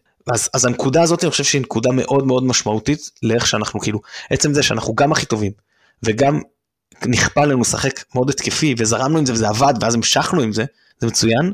והדבר העוד נקודה שחשוב לי להגיד, לדבר עליה, זה הגמישות של בכר. בכר בעונה שעברה אמרנו שהוא יותר גמיש ממרקו, אבל אמרנו זה עדיין לא בכר של באר שבע מבחינת הגמישות. הוא עדיין מאוד נצמד לכמה דברים, כי אין מה לעשות, אתה מעצב קבוצה, אתה מעצב שיטה. אז זה עדיין לא שם, אתה, אתה לא יכול לבוא לקבוצה ולהגיד, טוב, שישה מערכים, כל הזמן אני משנה ביניהם, זה לא ייקלט, זה לא ייתפס. אז בעונה הראשונה הוא, הוא, הוא יותר צמצם את זה, והעונה הוא כבר, אתה יודע, מתפרע עם רודריגז כפתאום מגן, וכאילו, אתה יודע, ושינויי מערכים תוך כדי משחק, וזה שהוא סימן, דיברנו על זה, שהוא סימן את היהלום, שישב מול היהלום באותו משחק, אתה פשוט אה, משתכלל. אה, אה, הגמישות שלו והשכלול שלו את הקבוצה, באמת, פשוט הקבוצה נראית מאומנת לעילה ולעילה. זה, זה פשוט תענוג לראות. אני חושב שהגענו לאיזשהו, דיברנו בהתחלה על פיק, כן, אנחנו נמצאים באיזשהו אה, פיק, ופיק של ארגון או קבוצה, כשאתה, כשאנחנו רוצים להקים איזשהו ארגון, או על אחת כמה וכמה קבוצה, ברמה מאוד מאוד גבוהה, אחד הדברים שאנחנו צריכים להביא זה להביא את כלל, ה, בוא נגיד, הגורמים בקבוצה או בארגון, להיות שנייה לפני היותם אה, over qualified. ואחד הדברים שקורים עכשיו במכבי חיפה, התחילו מתחילת אה, שנה שעברה, אבל כאילו היום ביתר שאת, שרוב אה, השחקנים, אפילו המאמן והצוות המקצועי, הם אה, ברמה מאוד מאוד גבוהה, אבל לא גבוהה מדי מכדי לרצות לראות, ב, לראות דברים אחרים היום, או להצליח במקום אחר. הם עדיין לא הגיעו ל, אה, לשיא ההצלחה שלהם במכבי, וחלקם, וחלקם יודעים שההצלחה שלהם במכבי אולי תהיה אה, הפיק של הקריירה שלהם. שלהם. ראינו היה, אה, השבוע או לפני שבועיים את אה, אוגו מגיע לארץ להיבחן בהפועל אה, אה, נוף הגליל.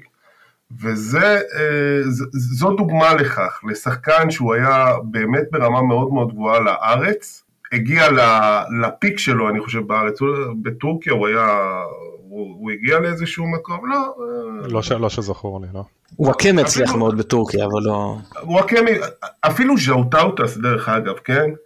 אה, כמה שהוא הצליח באולימפיאקוס, פנתנייקוס. פנתנייקוס, כן. כן. כמה שהוא הצליח בפנתנייקוס, זה עדיין לא הייתה ההצלחה שלו במכבי חיפה. הוא לא הגיע לרמות שהוא הגיע במכבי חיפה.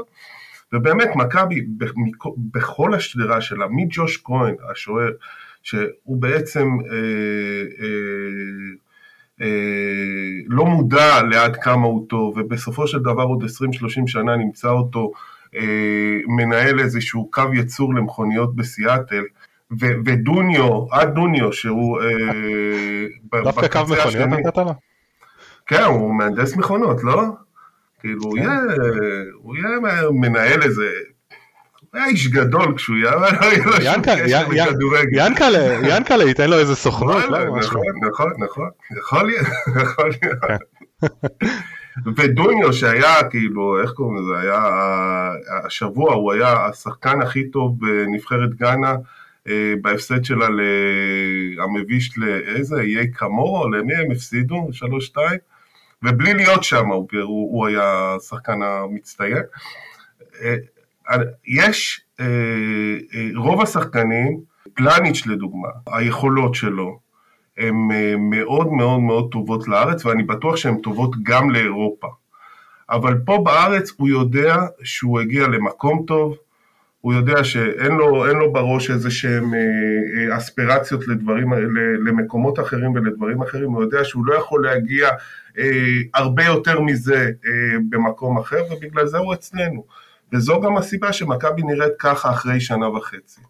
ברגע שיתחילו אה, כל מיני רינונים, כמו שהיו לדוגמה עם דור פרץ, דור פרץ זה היה, שחייב להיות כן. באירופה, חייב להיות באירופה, אז זהו, אז זו, זו תחילת הדעיכה, אבל ככל שרוב השחקנים במכבי הם שחקנים שאין להם יותר מדי אספירציות לאירופה, ואולי אני חושב, מבחינתי רק שתיים באמת יכולים אה, להיות אה, הרבה יותר טובים באירופה. מוחמד אבו פאני, שאני אדבר עליו יותר, יותר מאוחר, ותתפלאו, אבל גם אה, רז, רז מאיר. אל, אל, אל תקטלו אותי, אבל uh, אני חושב מבחינתי רז מאיר זה uh, uh, משומר 2.0, הוא, הוא, הוא שחקן מעולה עם יכולות ורסטיליות מעולות שיכולות לבוא לידי ביטוי בהרבה קבוצות, בהרבה קבוצות באירופה. חוץ משניהם, אין למכבי חיפה שחקנים שיוכלו להגיע הרבה יותר רחוק בקבוצות אירופאיות. טוב, אני לא מסכים על מאיר, אבל בסדר. אה, לא מסכים גם בהשוואה למשומר, אני חושב שמשומר יותר טוב. אבל... לא חושב, מה שאני רוצה להגיד, שאני מאוד מסכים עם הנקודה שלך, וזה מה שחשוב, ושההשפעה מאוד חיובית שלה, כרגע שאני מסתכל, כרגע שאני מסתכל על הסגל, אני אומר, איזה שחקנים יכול להיות שרואים את עצמם באירופה בעונה הבאה. אם אני מצביע כרגע, תקנו אותי אם אתם חושבים אחרת, אני חושב על מוחמד אבו פאני ועל דולב חזיזה. לא חושב שאף שחקן אחר בסגל, אולי בשלב יותר מאוחר. חלקם בכלל לא, חלקם אולי בשלב יותר מאוחר, נגיד עופרי ארד אולי בשלב יותר מאוחר. אבל חוץ מהם, לא רואה אף אחד שאתה מסתכל ואתה אומר, הוא מכוון לאירופה בעונה הבאה, נטע צריך לחזור לעניינים, אז אני, אני לא רואה אותו כל כך כרגע רגע, פלני, פלניץ', אתה מדבר רק על ישראלים או גם על זרים? לא, גם על זרים, פלניץ' האריך חוזה, אני לא... אבל הוא האריך חוזה, אני לא חושב... אתה, חושב שהוא לא יכול למצוא את עצמו באיזושהי קבוצה, קבוצה משודרגת יותר. לא, הוא לא רוצה, לא רוצה, לא לא יכול, לא רוצה, זה לא שאיפה, אני לא חושב שהוא שואף לשם כרגע, אני לא חושב. לא לגמרי בטוח, לא לגמרי בטוח, אבל בסדר, כאילו. אוקיי. גם האטמוספירה, אני חושב שגם האטמוספירה בכדורגל העולמי, בכלל בעולם, כאילו אחרי קורונה ואחרי זה, גם האטמוספירה הזו גורמת לשחקנים הזרים, במיוחד לשחקנים הזרים של מכבי, לרצות להישאר במכבי. גם אם הם יכולים אולי קצת יותר, יותר להיות בזה, גם אם זה פלניץ', ווילדסחוט שהיה שלו, מספר 10 שלנו, שהוא באמת פנומן מאוד מאוד גדול, שרי, שיכול להיות באמת בקבוצות מאוד גדולות באירופה, הוא לא רוצה. הוא לא רוצה, ו- ואנחנו בעצם התמזל מזלנו, וזה, וזה אחד הדברים הכי קשים בכדורגל, שיש לנו תלכיד שהוא תלכיד לא בוסר, תלכיד מאוד מאוד בריא ומוכן, ושאין לו, לו אספירציות יותר מדי, יותר מדי גדולות למקומות אחרים. צריך לזכור שזה לא שחקנים של פעם, של בניון וברקוביץ'. השיקול היום הוא לא האם להיות ראש לשועלים או זנב לאריות. השיקול היום הוא האם להיות ראש לשועלים או בטן של צבוע. אז אתה אומר בסדר, כאילו, אז זה לא שפלניץ' עכשיו הולך כמו בניון להוביל... הנה הקישור שלך למדבריות בבאר שבע, כן. הקודם, ראית? אז זה לא שהוא הולך כמו ברקוביץ', נגיד ניקח את פלניץ'. השחקן הכי אירופאי אצלנו, בסדר? זה לא שהוא הולך כמו ברקוביץ' או בניון להוביל קבוצה בספרד או באנגליה, או להיות חלק אינטגרלי מקבוצה כמו בניון, קבוצת בין הטובות בעולם. הוא יכול להיות בלם טוב בבלגיה, בשוויץ, באוסטריה, זה ליגות יותר טובות מישראל, באוקראינה, ליגות יותר טובות מישראל. אבל הוא לא יהיה כוכב על שם, אז אתה אומר, אני צורך רוצה להיות עכשיו בלם, אה, אה, עוד בלם בדנייפו דנייפו פטרובסקו, אני רוצה להיות כוכב מכבי חיפה. וזה לא אותו דבר כמו להגיד, אני רוצה עכשיו להיות הכוכב של וסטאם או הכוכב של מכבי חיפה. למרות שווסטאם לא תתחרה על תארים, מכבי חיפה כן נגיד, בסדר? ולכן אני חושב שפחות זה, אז, אז, אז לאבו פאני וחזיזה אני כן רואה אותם כמי שעוד רוצים להגשים את החלום האירופאי, וזה רלוונטי להם עכשיו, יכול להיות גם שיהיה ביקוש, בעיקר אבו פאני. ואחרים אני חושב שאו שכרגע לא יהיה ביקוש ממשהו שהוא באמת קורץ להם, אה, או שלדעתי פשוט נוח להם במקום הנוכחי ו... שרי בגילו עכשיו ילך אה, להיאבק על אה, מקומו בהולנד או זה נראה לי פחות. מאוד נוח לו להיות כוכב במכבי שמע אתה מקבל full house כמעט כל משחק כזאת אווירה תחרות התארים מזג אוויר טוב לא יודע, כאילו אהבה בכל כיוון, לפחות כרגע בקבוצה מצליחה, אה, שכר נראה לי הם לא מקופחים החבר'ה האלה.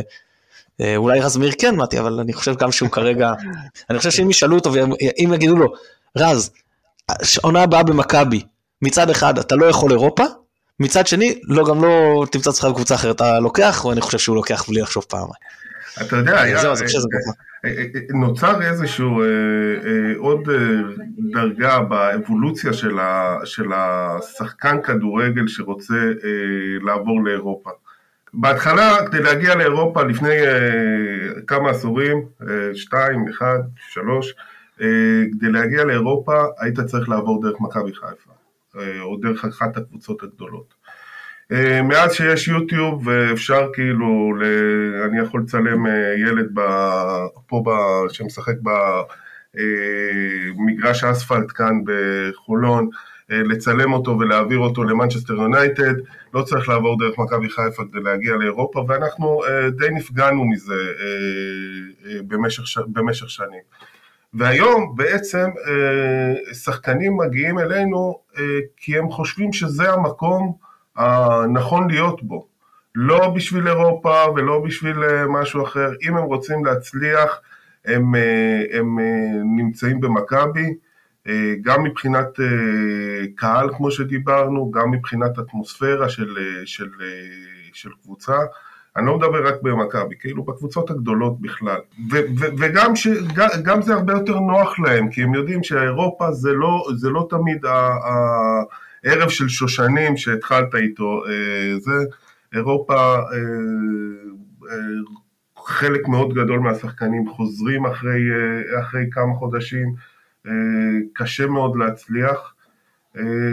וזה עכשיו מה שגורם למכבי להביא את השחקנים שהם באמת אלה שכמו שאמרתי לפני, הטיפה לפני ה-over qualified, הם נמצאים במכבי והם ממשיכים שם אה, עוד הרבה זמן.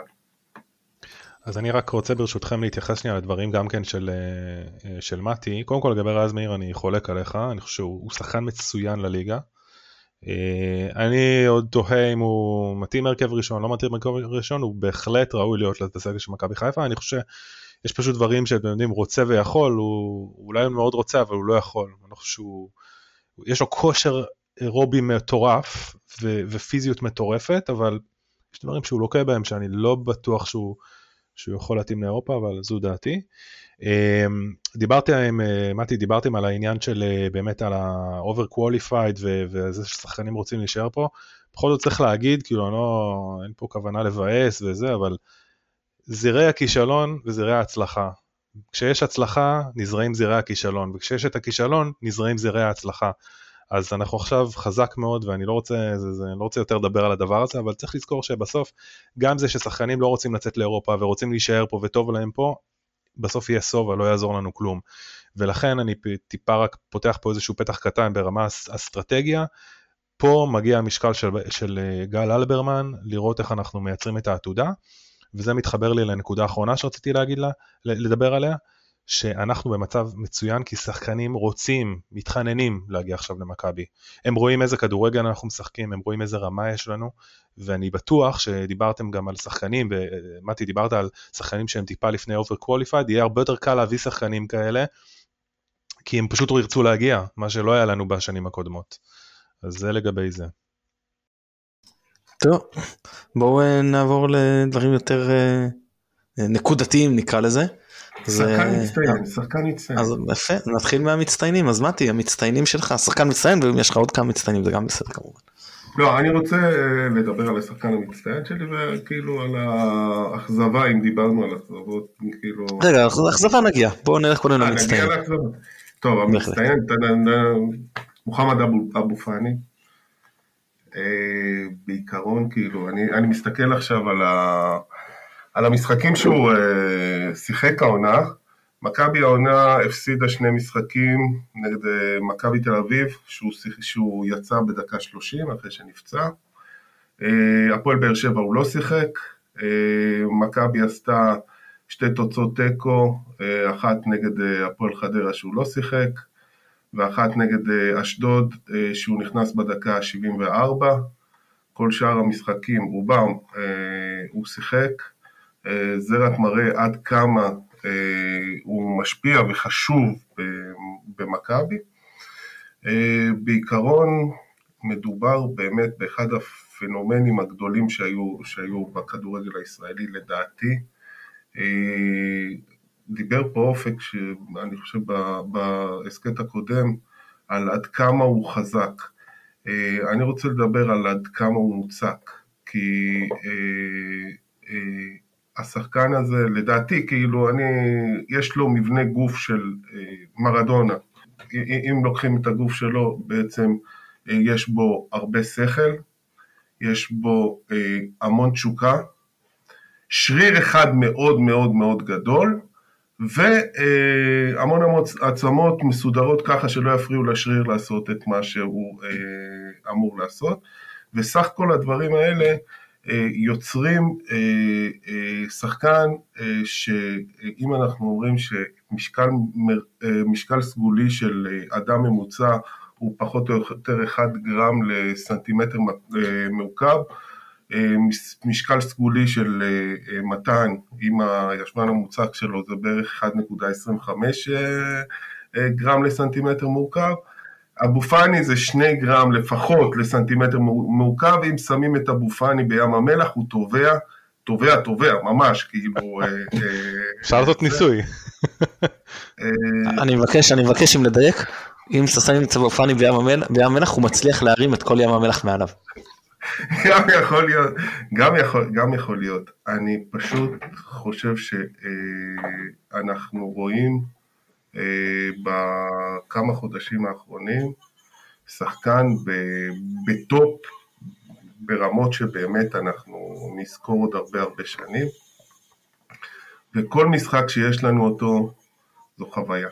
חוויה כאילו, לא, לא רק, מה שיפה זה, זה לא רק חוויה של כדורגל, זה, זה חוויה של אה, תשוקה, וזה חוויה של אה, אה, כאילו בידור, בידור, אה, מה שהוא עשה בשתי דקות האלה נגד מכבי, בשתי דקות נגד מכבי תל אביב, זה משהו שמגיע כאילו בסופו של דבר, בדרום קוריאה רואים את זה.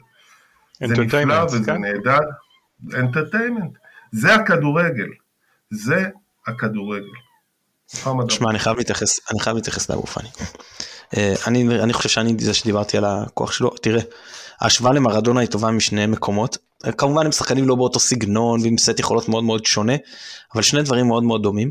אחד זה העניין הזה של שחקנים נמוכים, מוצקים, מרכז כובד נמוך, שקשה אה, להם מאוד מאוד להוציא להם את הכדור מהרגל, זה הרבה, זה לא רק טכניקה, זה גם מבנה הגוף והשימוש הנכון בגוף, שעוזר לשחקנים לפעמים נמוכים, מרכז כובד נמוך, לשמור ככה על הכדור.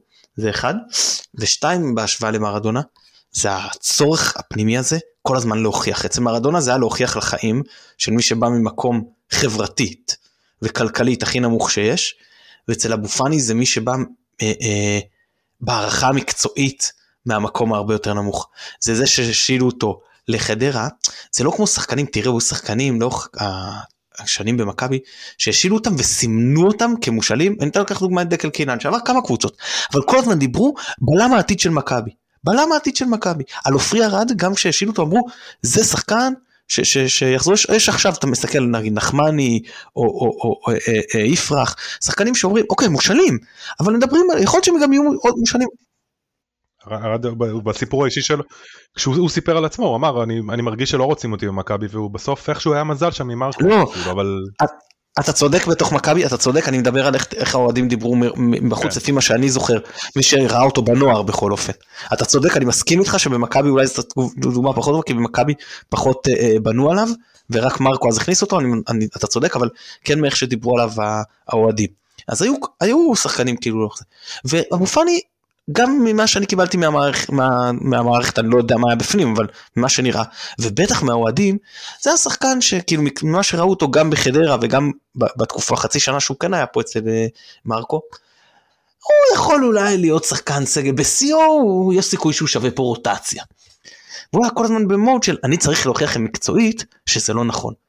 ואתה מרגיש שאין לו את המניירות של הכוכב, לא רק מבחינת ההשקעה, סליחה, כי גם הכוכבים האחרים אצלנו, אה, אצילי או שרי הם מאוד משקיענים, אבל אצלם אתה לא רואה, אני לפחות לא מזהה, ויכול להיות שזה משהו שאני תוקע את החץ ומסמן סביב אותה מטרה, אבל סתם ככה אני מרגיש, שלא, שהוא בא כל פעם מחדש, למרות שהוא כבר לדעתי במעמד של כוכב, הוא עדיין בא להוכיח כל אה, רגע, אני פה, אני שווה את זה, אני, אני, אני אוכיח לכם שאני uh, מהשחקנים הכי טובים uh, מקצועית במכבי, הוא, הוא באמת, הוא מדהים, שלא יעופו לנו עכשיו ויגידו שאנחנו עושים ממנו איזה משהו שלא, לא, אבל הוא שם, ו, ו, ו, אבל לפחות כרגע הוא שחקן מצוין, והכי הכי חשוב מבחינתי, והתייחסתי לזה בעבר, מנטלית הוא מהגדולים שהיו במכבי, הוא כל כך חזק בראש, וכשראינו uh, פעם אחרי פעם אני מדבר על עונה אחרי עונה, פעמיים פיגור למכבי תל אביב 2-0, פעמיים עשרה שחקנים עם פנים נפולות, עם דאון, ואבו פאני אחד שמרים את כל הקבוצה בעצמו, זה מנטליות ברמה של בניון, של קטן, של השחקנים הכי אה, מנהיגים שהיו לנו אה, בקבוצה, מנהיגים על הדשא, אני לא מדבר על חדר הלבשה, למרות שחלקם גם היו מנהיגים בחדר הלבשה, אני מדבר על מנהיגים מבחינת ההתנהלות שלהם על הדשא. אה, זהו, אז בקטע הזה הוא כל כך מרשים אותי, שרק שבחים. נדב, המצטיין שלך? כן, אני, תראו, אבו פאני זה השחקן לדעתי, עם סט היכולות הכי טוב במכבי, אבל הוא לא המצטיין שלי, למרות שמאוד מגיע לו. אה, אני דווקא רוצה לתת את ה... רז מאיר. לצ... כן. איך ידעת? לא, למאור לוי דווקא רציתי. רציתי לתת אה, דווקא לשון גולדברג. למה לשון גולדברג? כי פשוט עשה את ההתקדמות הכי מרשימה בעיניי. התחיל במשחקים הראשונים באירופה, מאוד ביאס אותי לראות אותו. הוא היה מאוד מבולבל ו- וכאילו לא, לא תואם לרמה, כאילו כל הקבוצה, אבל אה, הוא באופן בולט. ו... והשינוי שם שהוא עשה הוא פשוט מטורף. אה, הוא פשוט מחזיק לנו את ההגנה ובעיניי זה מאוד מרשים זאת אומרת הרבה פעמים גם אומרים את זה בטח נתקלתם בבית ספר וזה לא משנה לאן הגעת משנה כמה השתפרת וזה נכון זה נכון כאילו הוא התחיל מנקודה x והגיע לנקודה x פלוס 10 או מה שזה לא יהיה אה, עשה התקדמות מאוד מאוד אה, משמעותית ומבחינתי שחקן של החצי עונה הזאתי. טוב, תראו, אחד הדברים הכי קשים בלהשוות בין שחקני התקפה לשחקני הגנה, הוא ששחקני אה, הגנה, אתה שופט אותם על הטעויות שלהם, ושחקני התקפה, אתה ש, ש, ש, ש, בוחן אותם על אה, המהלכים המוצלחים שלהם. שחקן הגנה צריך להיות טוב 90 דקות, הוא לא צריך להבריק, אבל הוא צריך להיות טוב לאורך כל המשחק. שחקן התקפה בדיוק להפך, כאילו הוא יכול להיות לא טוב לאורך כל המשחק, אבל הברגה אחת שלו, והוא uh, מנצח את המשחק. ולכן ההשוואה היא מאוד קשה. לכן אני רמה ואני חייב לבחור שניים, כי אני באמת לא מסוגל להכריע ביניהם, כי הדרישה היא כל כך שונה. השניים האלה זה בוגדן פלניץ' ועומר אצילי. פלניץ' עם הרמה גבוהה לאורך זמן, מעט מאוד טעויות, הרבה מאוד, uh, אנחנו רואים את זה גם בנתונים, אבל אתה רואה את זה גם במגרש, הניצחונות במאבקים, גם בפרספקטיבה של עונה וחצי. גם זה עוד יותר מרשים בפרספקטיבה של עונה וחצי. זה... למרות, כן, למרות שבתחילת העונה הקודמת היה לו... מעט מאוד טעויות שעלו לנו. כי היו לו כמה טעויות, כן, אבל uh, טעויות שעלו לנו. למרות שבמשחקים נגד מכבי תל אביב הוא נעלם. במשחקים נגד מכבי תל אביב, ממש משחק אחרי משחק הוא נעלם. אבל בסדר, זה לא משנה. אני לא מסכים, אני לא מסכים שהוא נעלם, כי הוא עדיין, אגב אם תבחן את המשחקים האלה, יותר טוב משאר ההגנה. נכון שכל ההגנה מתפקדת פחות טוב, הוא עדיין יותר טוב משאר ההגנה. אגב, גול נגד נאם בפלייאוף, בישול, כאילו בפלייאוף בבית שער, בישול בבלומפילד, גם בתרומה התקפית. אני מסכים שהיו לו נכון, שם, היה לו קשה. אבל, אבל, אבל, אבל כשהוא לא טוב בהגנה זה הרבה יותר משמעותי אם עכשיו לא יודע מה רז מאיר סתם רז מאיר לא טוב בהגנה או שון גולדברג לא טוב בהגנה או, או ג'וש פלניץ' זה מעוז להגנה בסדר אבל כאילו שוב זה זה. אני, לא, אני זוכר את המשחק הראשון בפלייאוף שנה שעברה שהוא היה מצוין אני חושב הכי טוב אצלנו בשני היה פשיץ' באמת עשה לו צרות והוא היה פחות טוב. אז הוא אחד והשני כמו שאמרתי זה עומר אצילי. 12 שערים, 9 בישולים, זה מספרים של עונה. והוא לא עושה את זה מעמדת החלוץ, עושה את זה גם לא מעמדת 10, הוא עושה את זה מעמדה של קיצוני. זה, זה לא רק זה, זה המסירות מפתח, האש שהוא מושך, מה שהוא משדר, תרומה למשחק ההגנה. הוא באמת פנטסטי, מה אפשר להגיד, הוא, הוא פשוט היום השחקן ההתקפי הכי טוב בליגה. ויש לנו גם את השחקן ההתקפי הכי טוב בליגה, גם השחקן ההגנתי הכי טוב בליגה, וגם את הקישור הכי טוב בליגה שמהם אני אפילו לא יודע לבחור מי הכי טוב, אפילו אמרת אבו פאני ואני אפילו לא יודע להגיד אם זה הוא עלי מוחמד מבחינתי הקשר הכי טוב, אבל שניהם כל כך טובים. זהו, אז אלה המצטיינים שלי אם אתם רוצים לדבר עליהם. אני רק אגיד על אצילי, כן כן נדבר מתי. לא, עוד משהו להגיד על פלניץ' שבעצם הוא מאפשר לנו לשחק את הכדורגל שאנחנו משחקים. השקט שלו, העבודה שלו מאחר, מאחורה מאפשרת למכבי לשחק, לשחק כדורגל הרבה יותר, הרבה יותר התקפי, הרבה יותר, הרבה יותר קדימה. וזו באמת התרומה שהופכת אותו להיות כל כך מרכזי במכבי. אני, אני רק אגיד על אצילי ש... שלפעמים כשאתה עוקב אחרי אצילי אתה אומר יש לו כל מיני פעולות קצת לפעמים אותי לפחות הן מעצבנות איזה בודים פה ושם וזה אבל שני דברים שאני פשוט מרשימים אותי מאוד באצילי הוא יכול לשח... לאבד כדורים ו- ו- ולשחק קצת מפוזר כמה דקות ופתאום בפעולה אחת הוא עושה פעולה שהיא היא מושלמת כמו הגול נגד הפועל באר שבע. סליחה ו- וזה פשוט מרשים. יותר מזה גם אה, העבודה ההגנתית שלו אני זוכר שג'ובאני הגיע למכבי חיפה בתקופה של אברהם גרנט אני לא אשכח את המשחק הראשון שלו אני חושב שזה היה באירופה ואתה פשוט רואה שחקן שאתה כאילו בראש שלך כשהוא בא למכבי אתה אומר בואנה זה שחקן התקפה הוא בא לעשות התקפה לשדרג לנו את ההתקפה והוא עשה הגנה על הקו, קו ימין אני חושב, אם אני לא טועה. ואני זוכר ששאלו אז את, את גרן והוא דיבר על זה שג'ובאני אה, אה, זה שחקן שבא אה, לשדרג לא רק את משחק התקפה, גם את משחק ההגנה. ו, ו, ובגלל זה אנחנו נראים ככה. אם השחקן ההתקפי הכי טוב שלך עושה גם הגנה ככה, אז מה הפלא שאנחנו נראים כמו שאנחנו נראים. אה, פרשנות שגיא כהן על פלניץ', פרשנות מתחום השגיא כהן אה, על פלניץ'. אבל, אבל שתהיה מסעדה טובה. כן, אז, אז מתחום, מתחום השגיא כהן. אה, תראו, שנה שעברה היה את רודריגז בהרכב, ורודריגז זה שחקן שבמהות שלו הוא מחפה. עלי מוחמד, מוחמד אבו פאני ונטע לביא שחקנים שתוקפים את הכדור.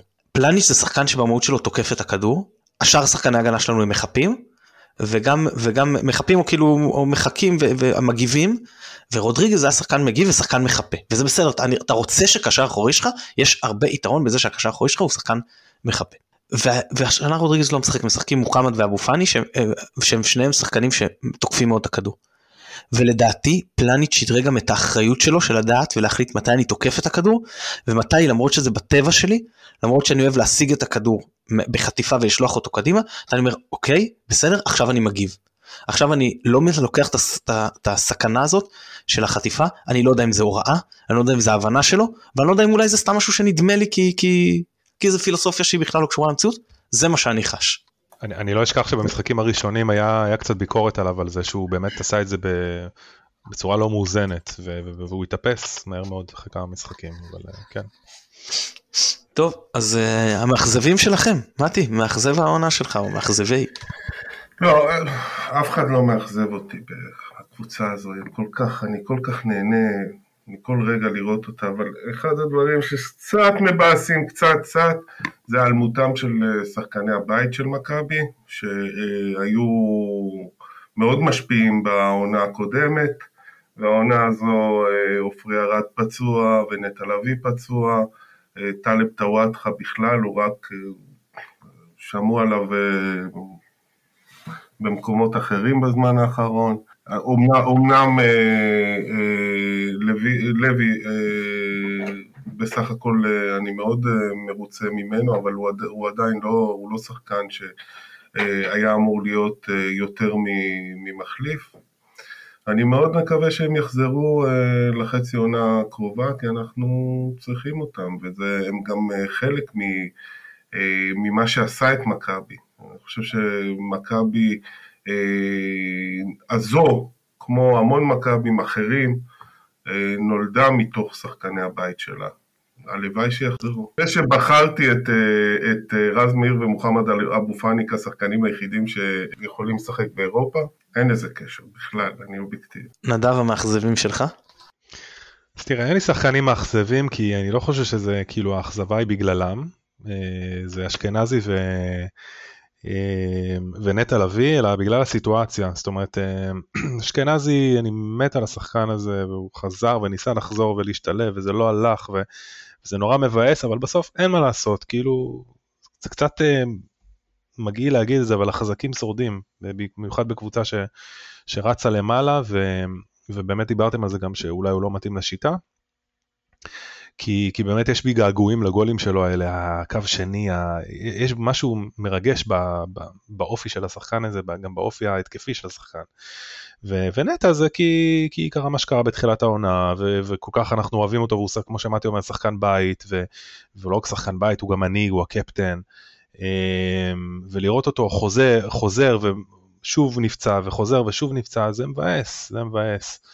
אה, נקווה שעכשיו הוא באמת אה, יחזור כמו שצריך ולמצב גם כזה שהוא באמת לא מפחד לתקל ולאט לאט בקצב שהוא צריך. וזהו. טוב אני אגיד שאני מצטרף ליובל אשכנזי אה, וזה לא אומר שהוא עושה משהו בסדר אני פשוט מאוד התאכזבתי מהסיטואציה כי מאוד רציתי לראות אותו מצליח. אני גם מוכסב קצת מבן סער אני חייב להודות אני חשבתי שהוא ייתן לנו יותר. טרס חלוץ בכל זאת שעשה פה הרבה עונות רצוף של דו ספרתי וחשבתי ש... לא חשבתי שהוא יגיע לדו ספרתי אבל חשבתי שהוא ייתן לנו יותר ואני עוד לא סתמתי את הגולל על העניין הזה אבל צריכים להודות שהוא לא הביא מספיק העונה. וכל נושא ניהול הפציעות במכבי מאוד מאכזב אותי מתי להחזיר שחקנים איך עושים את השיקום זה לא יודע משהו שם לא, לא זורם אה, מספיק טוב. אה, טוב אז נעבור הבחירה השלישית, והיא תגלית העונה. נדב, בוא נתחיל ממך הפעם, תגלית העונה. אמ, חצי העונה, סליחה, חצי העונה. כן. חצי העונה. אה, האמת שאין לי, אין איזשהו מישהו שאני יכול לשים, האמת שג'אבר בעצם, ג'אבר. מחמוד ג'אבר זה, זה תגלית העונה שלי, קצת שכחנו ממנו כי הוא לא שיחק הרבה זמן, אבל, אבל שחקן שכאילו, אני זוכר שהתכתבנו על זה נראה לי לפני המשחק נגד הפועל תל אביב בגביע הטוטו. אני זוכר שכתבתי למה לא להכניס את אה, מחמוד ג'אבר בעצם, אולי לתת לו צ'אנס. והוא שיחק טוב. מה זה שיחק טוב? מגלה... היה לנו, היה לנו פר- פריצה, כי אה, אה, אני לא זוכר מי אז מגן ימני, אה, לא הסתדר, אה, עלי מוחמד סליחה, שהיה אמור לסגור ימינה, לא הצליח להסתדר עם המהירות של ליינדנר, ואז הוא החליף בכר ושם עליו את אה, ג'אבר וג'אבר פשוט שיתק אותו. אז, אז זה פרמטר אחד, אבל שחקן שאתה יודע, הוא משחק לך 6 או משהו בין 6 ל-8, ו...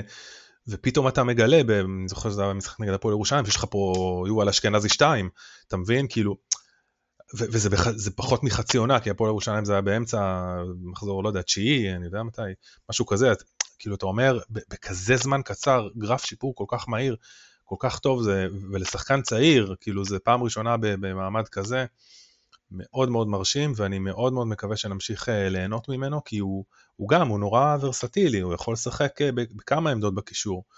וזה כיף, זה כיף לראות את זה, כאילו, יש משהו כיפי בכלל, אפרופו יובל אשכנז, יש משהו כיפי בשחקן קישור שמצטרף וכאילו, וזה מעיד על עוצמה, לי לפחות, כאילו, זה מעיד על עוצמה של, של התקפה, אה, ששחקנים באים מצטרפים ואתה תוקף גלים גלים מה שנקרא, וגל שני וזה, בעיניי זה ג'אבר בקיצור. שחקן שהכניס את עצמו לעניינים דרך ההגנה והתרומה שלו למשחק ההגנתי, וכמו שאמרת, ואז לאט לאט עם הביטחון התחיל גם להשתתף בהתקפה. מתי, תגלית העונה שלך. אני, אני עם אה, נדב אה, לגבי ג'אבר, אבל כאילו אם אה, רוצים שאני קצת אגיד משהו אחר, אז לדעתי התגלית העונה זה דולב חזיזה, מגן ימני. בפרפרזה על הביטלס, אם היו שואלים את דולב חזיזה אם אה, רז מאיר הוא המגן ימני הכי טוב בליגה, אז uh, הוא היה אומר, אני לא בטוח שהוא המגן הימני הכי טוב בקבוצה, ולא, ולא לדבר על רז סטיין. אז כן, דולב חזיזה בתור all around player, שחקן שמשחק בהמון מקומות, אתה מוצא אותו בהרבה מקומות על המגרש. לדעתי, נגד באר שבע, הוא שיחק איזה כמה דקות אפילו בלם ימני כש... Uh, עם, במערך של שלושה בלמים, והוא באמת שחקן נהדר. טוב, תראו, בדרך כלל נהוג לבחור תגלית עונה, אנחנו רגילים, שחקנים כמו מחמוד ג'אבר שפתאום מתגלים, היה איזה עונה שקלטינס ונטע לביא הלכו ראש בראש על התואר הזה, כאילו ברמת הליגה. תגלית העונה שלי זה שון גולדברג. למרות שזה לא, הוא היה כבר שחקן שכולם הכירו והכל, עדיין, שחקן שממגן שמאלי בינוני מחליף לאחד הבלמים הכי טובים בליגה. זה לא שחקן עכשיו כמו מחמוד ג'אבר או כמו נטע לויזנור שנכנסו ונהיו שחקנים לגיטימיים בליגת העל שלא הכרת כל כך לפני או שידעת עליהם קצת מהנוער אבל לא. פה זה שחקן שהפך להיות שחקן מוביל בליגה. כאילו מבחינת היכולות שלו. זה לא דבר של מה בכך מבחינתי זה תגלית זה פשוט שינוי מדהים של בכר שאגב עוד לא, כי דיברנו עליו בנפרד, אבל אם הייתי צריך לבחור מסצנס בכר, כאילו עוד לפני כל שחקן אחר, כן? אה, אה, מגיע לו קרדיט, באמת ענק, כמו שידענו לבקר אותו לעיתים, אז צריך גם אה, לדעת לפרגן שזה מגיע, ועכשיו זה מגיע בענק. אז חברים, אנחנו נעבור עכשיו לרגעים המכוננים, ונתחיל מה, נתחיל דווקא מהשלילי. מה הרגע הכי, רגע השפל שלכם במחצית עונה הזאת? מתי, מה רגע השפל מבחינתך של הקבוצה? בוא, בוא, בוא ניתן לנדב, תן לי לחשוב על רגע שפל, כי אני עכשיו לא ברגעים הטובים. מאה אחוז, אז נדב, יש לך רגע שפל או שאתה רוצה שאני אתחיל? כן, תראו, אפשר להגיד כאילו, המשחק נגד מכבי תל אביב בבלומפילד שהפסדנו 2-1, אבל בוא נגיד שהוא לא אכזב אותי כמו שאכזב אותי המשחק אה, אה, באירופה, הפסד לקיירת, הדחה מול קיירת, כי שם זה באמת, אמנם זה תחילת עונה ועוד לא היינו בכושר והיינו כבר שיכורים עוד מהאליפות, אבל זה, אותי זה אכזב מאוד. זה אולי האכזבה של החצי עונה, ש, שאפילו לא, זו קבוצה שאנחנו יותר טובים ממנה. זה אמנם לא איזה הפועל זרנוגה, כן, מליגה ד', אבל זו קבוצה שבעיניי כן אה, יכולה לשחק בפלייאוף עליון אצלנו, קבוצה טובה, אבל עדיין היינו צריכים לעבור אותה, ואם היינו עוברים אותה אז היינו מגיעים בפוזיציה הרבה יותר טובה להמשך הקמפיין האירופאי שלנו, ונראינו גם מאוד רע, זה האכזבה שלי. מתי האכזבה שלך? לא, לא, לא, לא זוכר, לא עלה לי. נדב תמשיך, אולי אני אנסה עוד לחשוב. באמת, לא עונה לי רגע שפל. כן. תראה, אני חושב שהיו לנו שלושה משחקים חלשים, שהיריבה עלתה עלינו, צריך להודות בצורה ברורה ומובהקת, זה אותו הפסד באלמטי, זה ההפסד 2-1 למכבי תל אביב בבלומפילד, וזה ההפסד 3-0 בברלין. בשאר המשחקים, לפעמים היו קבוצות שהיו עדיפות קצת, נגיד ברוטרדם פינורד קצת הייתה עדיפה, אבל זה לא היה חד צדדי.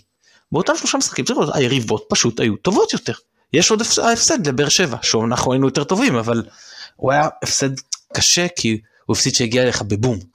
הובלת אה, מול אה, עשרה שחקנים, עם יתרון, עם המומנטום, עם כל הקהל, ותודו, כאילו, אני מניח שגם אתם, כולם חשבנו שזה הופך פה, אנחנו הולכים לפרק אותם, כאילו. לתת פה שלוש לפחות. כל איך שהמשחק נגמר, זה, זה היה אה, מאוד אה, מאכזב, אבל אני מסכים שבסופו של דבר, ההפסד באלמטי הוא הכי כואב, הוא הכי, לא יודע אם כואב, אבל הכי מאכזב, כי כמו שאמרת נדב, אז לא ידענו שבסופו של דבר כן נגיע לשלב הבתים. ואם היינו עוברים את זה, קבוצה שגם אני חושב שאנחנו עדיפים עליה, ורק בגלל שבאנו ישר אחרי פגרה והם היו בכושר, וגם היה שם החלטות לא טובות של בכר במשחק החוץ, צריך להודות. אז אתה אומר לעצמך, אם אני עובר אותם, אני הולך על, כבר אני בנשירה כפולה. ואני כמעט בטוח בבתים, ואני חוזר לבתים. ופה הודחת, אמרת, וואו, הולך עכשיו לש... שלושה מפגשים כפולים, אתה לא יודע איך אתה נופל, מספיק שדן אז מקבל אדום באותה משיכה שהוא עשה, אני חושב שזה היה לשחקן של, של בקו. ואתה לא יודע איך הסיפור הזה מתפתח. ואני חשבתי, וואו, יכול להיות שאנחנו הולכים עוד עונה, שאנחנו קבוצה ברמה שידעתי, שהרגשתי ששווה שלב בתים. והוכחנו את זה למרות שסיימנו מקום אחרון בבית, קיבלנו את הבית הכי קשה, ושוב, חוץ מהמשחק בחוץ בברלין, היינו בסדר גמור. ובתים יותר קטנים אני חושב שגם יכולנו לכל הפחות להתמודד על העלייה אם לא, לפליין, אם לא לעלות לפליין. תראה מתן רצינו ו... בית אה, ליגה אירופית קיבלנו בית ליגה אירופית. אני, אני, אני לא רציתי אני רציתי דווקא בית בהגרלה כמה שיותר קל אבל בסדר לא משנה אה אתה אומר להפיל לליגה האירופית. כן. לא כי הבית שהיה לנו בקונבס זה ליגה אירופית כאילו זה ליגה, ברמה. אני מסכים ליגה אירופית. אה, ליגה אירופית נוכחית שהיא יותר חזקה מהליגה האירופית של השנים האחרונות כי כבר המפעל כאילו השתדרג. בדיוק. אה, ולכן אני חושב שזה באמת היה משחק שהכי התאכזבתי ממנו ואני יכול להגיד שגם הבן שלי. הבינוני יצא עם דמעות בעיניים אמרתי לו מה אתה כל כך זז הוא אמר לי עכשיו יציקו לי בבית ספר בעיקר אה, של אוהדים של מכבי תל אביב. אחרי שיצאנו מה טוב אחרי זה עוד מעט נגיע לזה אז שלוש שתיים מהם אז זה כבר לא נראה לי שאף אחד הציק לו שם. אה, אני חייב להגיד שעצם זה שאני לא מוצא אה, רגע שפל אני מרגיש עם זה די נוח כי שניכם עברתם עם הרגע שפל על חוקי הפורמט דיברנו על זה שאנחנו בעצם אה, מסכמים חצי עונה בליגה, ואתם באים לי עם משחקים באירופה ועם משחקים, כי, לא, כי אתם לא מוצאים, אה, מתן התחיל, מתן התחיל. שתיים אחד, אה, זה. אולי, אולי, אולי זה שקצת עשינו, קצת יותר מדי אה, אה, אה, משכנו זמן, גירדנו את הזמן בבאר שבע. זה, אני לא רואה את זה כשפל, בעיקר בעקבות מה שאמר, מה שאמר עמית בהסכת הקודם. אני לא חוזר על מה שאמר עמית, תקשיבו, מי שרוצה שיקשיב לגבי הגירוד הזמן הזה. טוב, אז מבירה מקטלי גרמה. נדב, מה מבחינתך הרגע השיא של מחצית העונה הזו? חד משמעית, מכבי תל אביב. כמה זמן חיכינו לזה. איך אפשר לתאר את השמחה? כאילו זה... זה... אני, אני רק הולך עם, עם התחושה מעבר לשמחה ולסיפוק, ש... עם התחושה הקטנה הזאת שאני רק רוצה שזה ימשיך. דיברנו על זה באחד הפרקים הקודמים גם עם, עם פרוסנר היקר, ועל באמת אם זה משהו שעכשיו ישאיר צלקת למכבי תל אביב או לא, אז אני... והוא אמר, וחשבתי על זה אחר כך, ויש בזה משהו באמת שצריך כמה, כמה סדרה של, אה, של ניצחונות או לפחות לא להפסיד להם. זה מה שאני רוצה, אני רוצה שזה יהיה התחלה. מתי, השיא? אנחנו, אנחנו נמצאים ברצף של רגעי שיא אה, מאוד מאוד אה, גדולים, ש, ש, שבאמת, כאילו, אתה יודע, מדברים על מכבי חיפה הטובה, וכמו ש, שנדב אמר, מה שכתבתי בבוקר, מכבי הזו באמת באמת עושה לי טוב, כמו שאני לא חושב שהמון קבוצות מכבי עשו לי. בעיקרון השיא הוא עצם זה שמויזה קטן, ההוא שבודק את ה... את ה... איך קוראים לזה? לגבי הקורונה, עושה טבלאות וכל זה, כשהוא יעשה טבלה שמראה כמות האנשים שאוהד מכבי ממוצע פגש בחודש הקרוב, מול כמות אה, אוהדי מכבי אה, שנדבקו בקורונה, זה יחס שאין כזה דבר בעולם. אני חושב שאוהד מכבי בחודש האחרון פגש לפחות 100-120 אלף אה, איש, ומספר אוהדי מכבי שנדבקו לדעתי זה משהו כמו 3-4. סטטיסטיקה שלא קיימת באף מקום בעולם, אני לא חושב שיש מישהו בעולם שפגש 100-120 אלף איש בחודש. זה ההוכחה שכדורגל מרפא הכל, אולי הם נדבקו והם פשוט, אה, השמחה מהמשחקים, אה, בכלל לא ידעו שהם חולים, זה התרופה להכל. כדורגל מרפא לנו את הלב, נכון, מרפא לנו את הלב, ואנחנו... זה ממש נכון, זה ממש נכון. אבא שלי לפני כמה ימים אמר לי, תגיד, מה, מה אתה הולך ככה למשחקים? וזה, אתה לא נורמלי. וזה, אמרתי, אבא, בול, זה בול. התרפיה שלי, זה... אתם מזכירים לי שדיברו, היה את חצי גמר הגביע שנה שעברה, שגם היה קורונה, וגם היה את הסיפור הזה שאמרו שכיורים על תל אביב, אז לא רצו שאנשים יעברו בדרך בטווח הרקטות, ואז נתנו להם לנסוע למשחק, שלא יהיו עומסים, ו... ואז אמרתי חבר'ה, גם אם יש נסור, נשורת גרעינית במשך כל דקות המשחק אני מעוניין להיות שם, אל תחליטו לי איזה סיכונים לקחת, תעשו אותי, תנו לי להגיע לאיצטדיון, זה על העניין הזה. טוב, אני, אני אגע ברגע השיא. כמשחק זה הדרבי. חמש אחד לתת להם, בתצוגת תכלית, פשוט.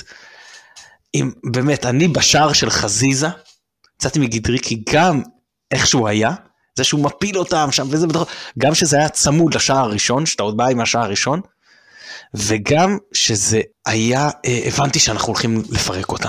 וה, אבל, אבל אני חייב להודות שנקודתית, כגול, זה היה השער של דין דוד השלוש שתיים במכבי תל אביב. כמהפך מ-2-0, דקה 70, שאתה כבר רואה את ה-3-0 שלהם עם השריקה לפנדל. עם כל מה שהיה בשנים אחורה, ועם כל העניין המנטלי, ושל איך זה עם השער העצמי, וזה שכל כך מהר הם עלו ל-2-0, שעוד צפיתי את זה, אמרתי באוטו, בדרך, שאמרתי בואו רק לא נעבור חמש דקות בלי לקבל שער ממצב נייח, וגם את זה לא הצלחנו. ושהייתה לי הרגשה שלא ננצח את המשחק הזה לפני, ואמרתי חבר'ה אנחנו לא הולכים לנצח בזה. זה באמת, השער הזה כנקודה, היה קתרזיס שקשה לתאר איך שבאמת השתוללתי ביציע. תראו, זה לא היה 2-2 בבלומפילד, כי ה-2-2 בבלומפילד היה שער של אליפות, אבל זה היה כאילו באמת אה, התפרצות שמחה מאוד מאוד גדולה, והיה לי מאוד כיף. אין ספק, זה באמת, זה באמת הרגע, רגע השיא של ה... זה... אומיקרון, שמומיקרון, צחקתי, זה רגע השיא, דין דוד, 3-2. עד כה, עד כה, מחצית עונה בהחלט. Uh, טוב, אז בואו בקצרה נעשה uh, צפי ו- ומטרות להמשך. אז uh, נדב, בוא תגיד לי, מה, המטרות שלך עד סוף העונה. אה, מטרות ריאליות כמובן, לא לנצח את כל המשחקים עד הסוף, עם כל הרצון הטוב. ומה אתה צופה שיהיה? כי אפשר לשאר שהמטרות, אתה יכול להגיד מטרה, ושאתה צופה שלא יעמדו בה או שיעמדו בה, לא יודע מה. וואי וואי, אתה מכניס אותי לפינה עם הימורים. תראה, המטרה obviously זה לקחת אליפות, המטרה, בוא נגיד, רגע נדבר שנייה יותר אה, טקטית זה אולי להגיע לפלייאוף בטווח סביר מהפועל באר שבע או מכבי תל אביב, אני כבר לא יודע מי יהיה במקום השני אגב. מה זה טווח סביר? לדעתי חמש נקודות זה, זה טווח טוב, ונגיע לפלייאוף ונדבר אז, אבל אני חושב שזה ייתן לנו, יכול לתת לנו מקדמה טובה, כמובן שאני מאוד הייתי רוצה שאנחנו, הפער יהיה הרבה יותר גדול ואנחנו נסיים את הסיפור עוד הרבה לפני. אמ, אם תשאל אותי מה, מה אני צופה שיקרה, אני צופה שבוא נגיד, ש, שאולי שהטווח יהיה בסביב האזורים האלה, של 4, 5 או, או 3, משהו כזה. אה, ואני בכלל, שוב אני אומר, אני בכלל לא בטוח שהשנייה תהיה הפועל באר שבע. לא, זה מטרות וצפי שלך. לגבי הדבר השני, תזכיר לי מה אמרנו? מטרות. אה, אני מקווה מאוד שזה ייגמר איפה שאנחנו רוצים, אתם יודעים, עניינים של צלחת, לא של חומוס. כן, מתי, מה... כאילו גם של חומוס? כן, אבל שזה יהיה אחרי אה, חגיגות. המטרות הן אה, מה ש... אה, המשך מה שנדב אמר אה, בתחילת השידור, מגמת השתפרות, להמשיך להשתפר, אולי לא, לא השתפרות בקפיצות כאלה, אבל אה, לנסות להמשיך לשפר את הכדורגל, את הכדורגל של מכבי. זה יהיה מאוד קשה, אחד הדברים שאורבים לנו מעבר לפינה, ואני כל הזמן מפחד ממנו, ושוב אני חוזר לקורונה, שהקבוצה תתחיל להידבק ויקרה לה את מה שקרה למכבי תל אביב בשנה שעברה, ומה שקורה להרבה קבוצות אה, בעולם. אה, וזה, והצפי הוא מתחיל באלף, אה, נגמר בתו, ובאמצע עוד כמה אותיות, ואולי אולי אולי גם אה, אה, דאבל. אפשר להגיד משהו את המילה? קוואטר, איך אומרים קוואטר, או איך אומרים אה, זכייה בארבעה אה, קוואטר. ארבעה תארים. תוך חמישה, חבל שלא זה, אבל כן. קוואטרו, אה, קוואטרו, טוב. לא? ושנמשיך לשמוח ושיהיה לנו, כן. בדיוק, זה מה שרציתי להוסיף, אני מאוד מתחבר. העיקר שנהנה, העיקר שנהנה, בדיוק. זה באמת מה שחשוב. להבדיל מהרבה אוהדים של קבוצות אחרות לנצח, אנחנו... הקמת עלינו עכשיו כמה זה, בסדר.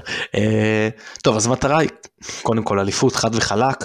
אה, אני מאוד אופטימי לגבי זה. למרות שאירופה, שנשכה את אה, מכבי תל אביב קצת בישבן שנה שעברה, ועוד בהחלט יכולה לנשוך אותנו גם בבית העליון, עם עייפות פיזית וגם מנטלית, אבל בעיקר פיזית שאולי תגיע.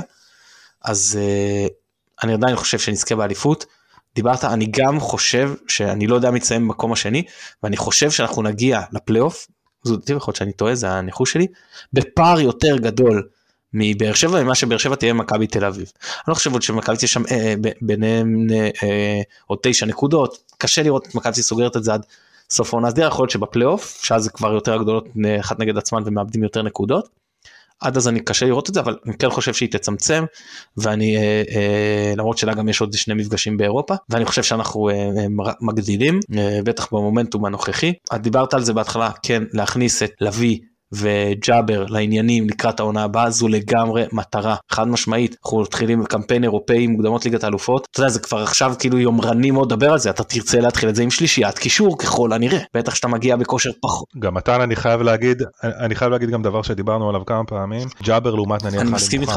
עם הפיזיות אני. מסכים איתך, כאילו, כן, לדעתי, אם אני היום צריך. לדבר על אה, שלישיית אה, קישור באירופה. זה כן להביא אבו פאני רודריגז, אבל אתה לא יודע אם אתה מאבד את אבו פאני, אתה לא יודע זה, אבל אני מסכים איתך שלמשחק ראשון באירופה, בהחלט יכול להיות כמה שזה נשמע הזוי, שעדיף לעלות עם מחמוד ג'אבר מאשר עם עלי מוחמד, וכולנו נסכים שעלי מוחמד שחקן בשלוש דרגות יותר טוב ממחמוד ג'אבר, זה בכלל לא הדיון כרגע.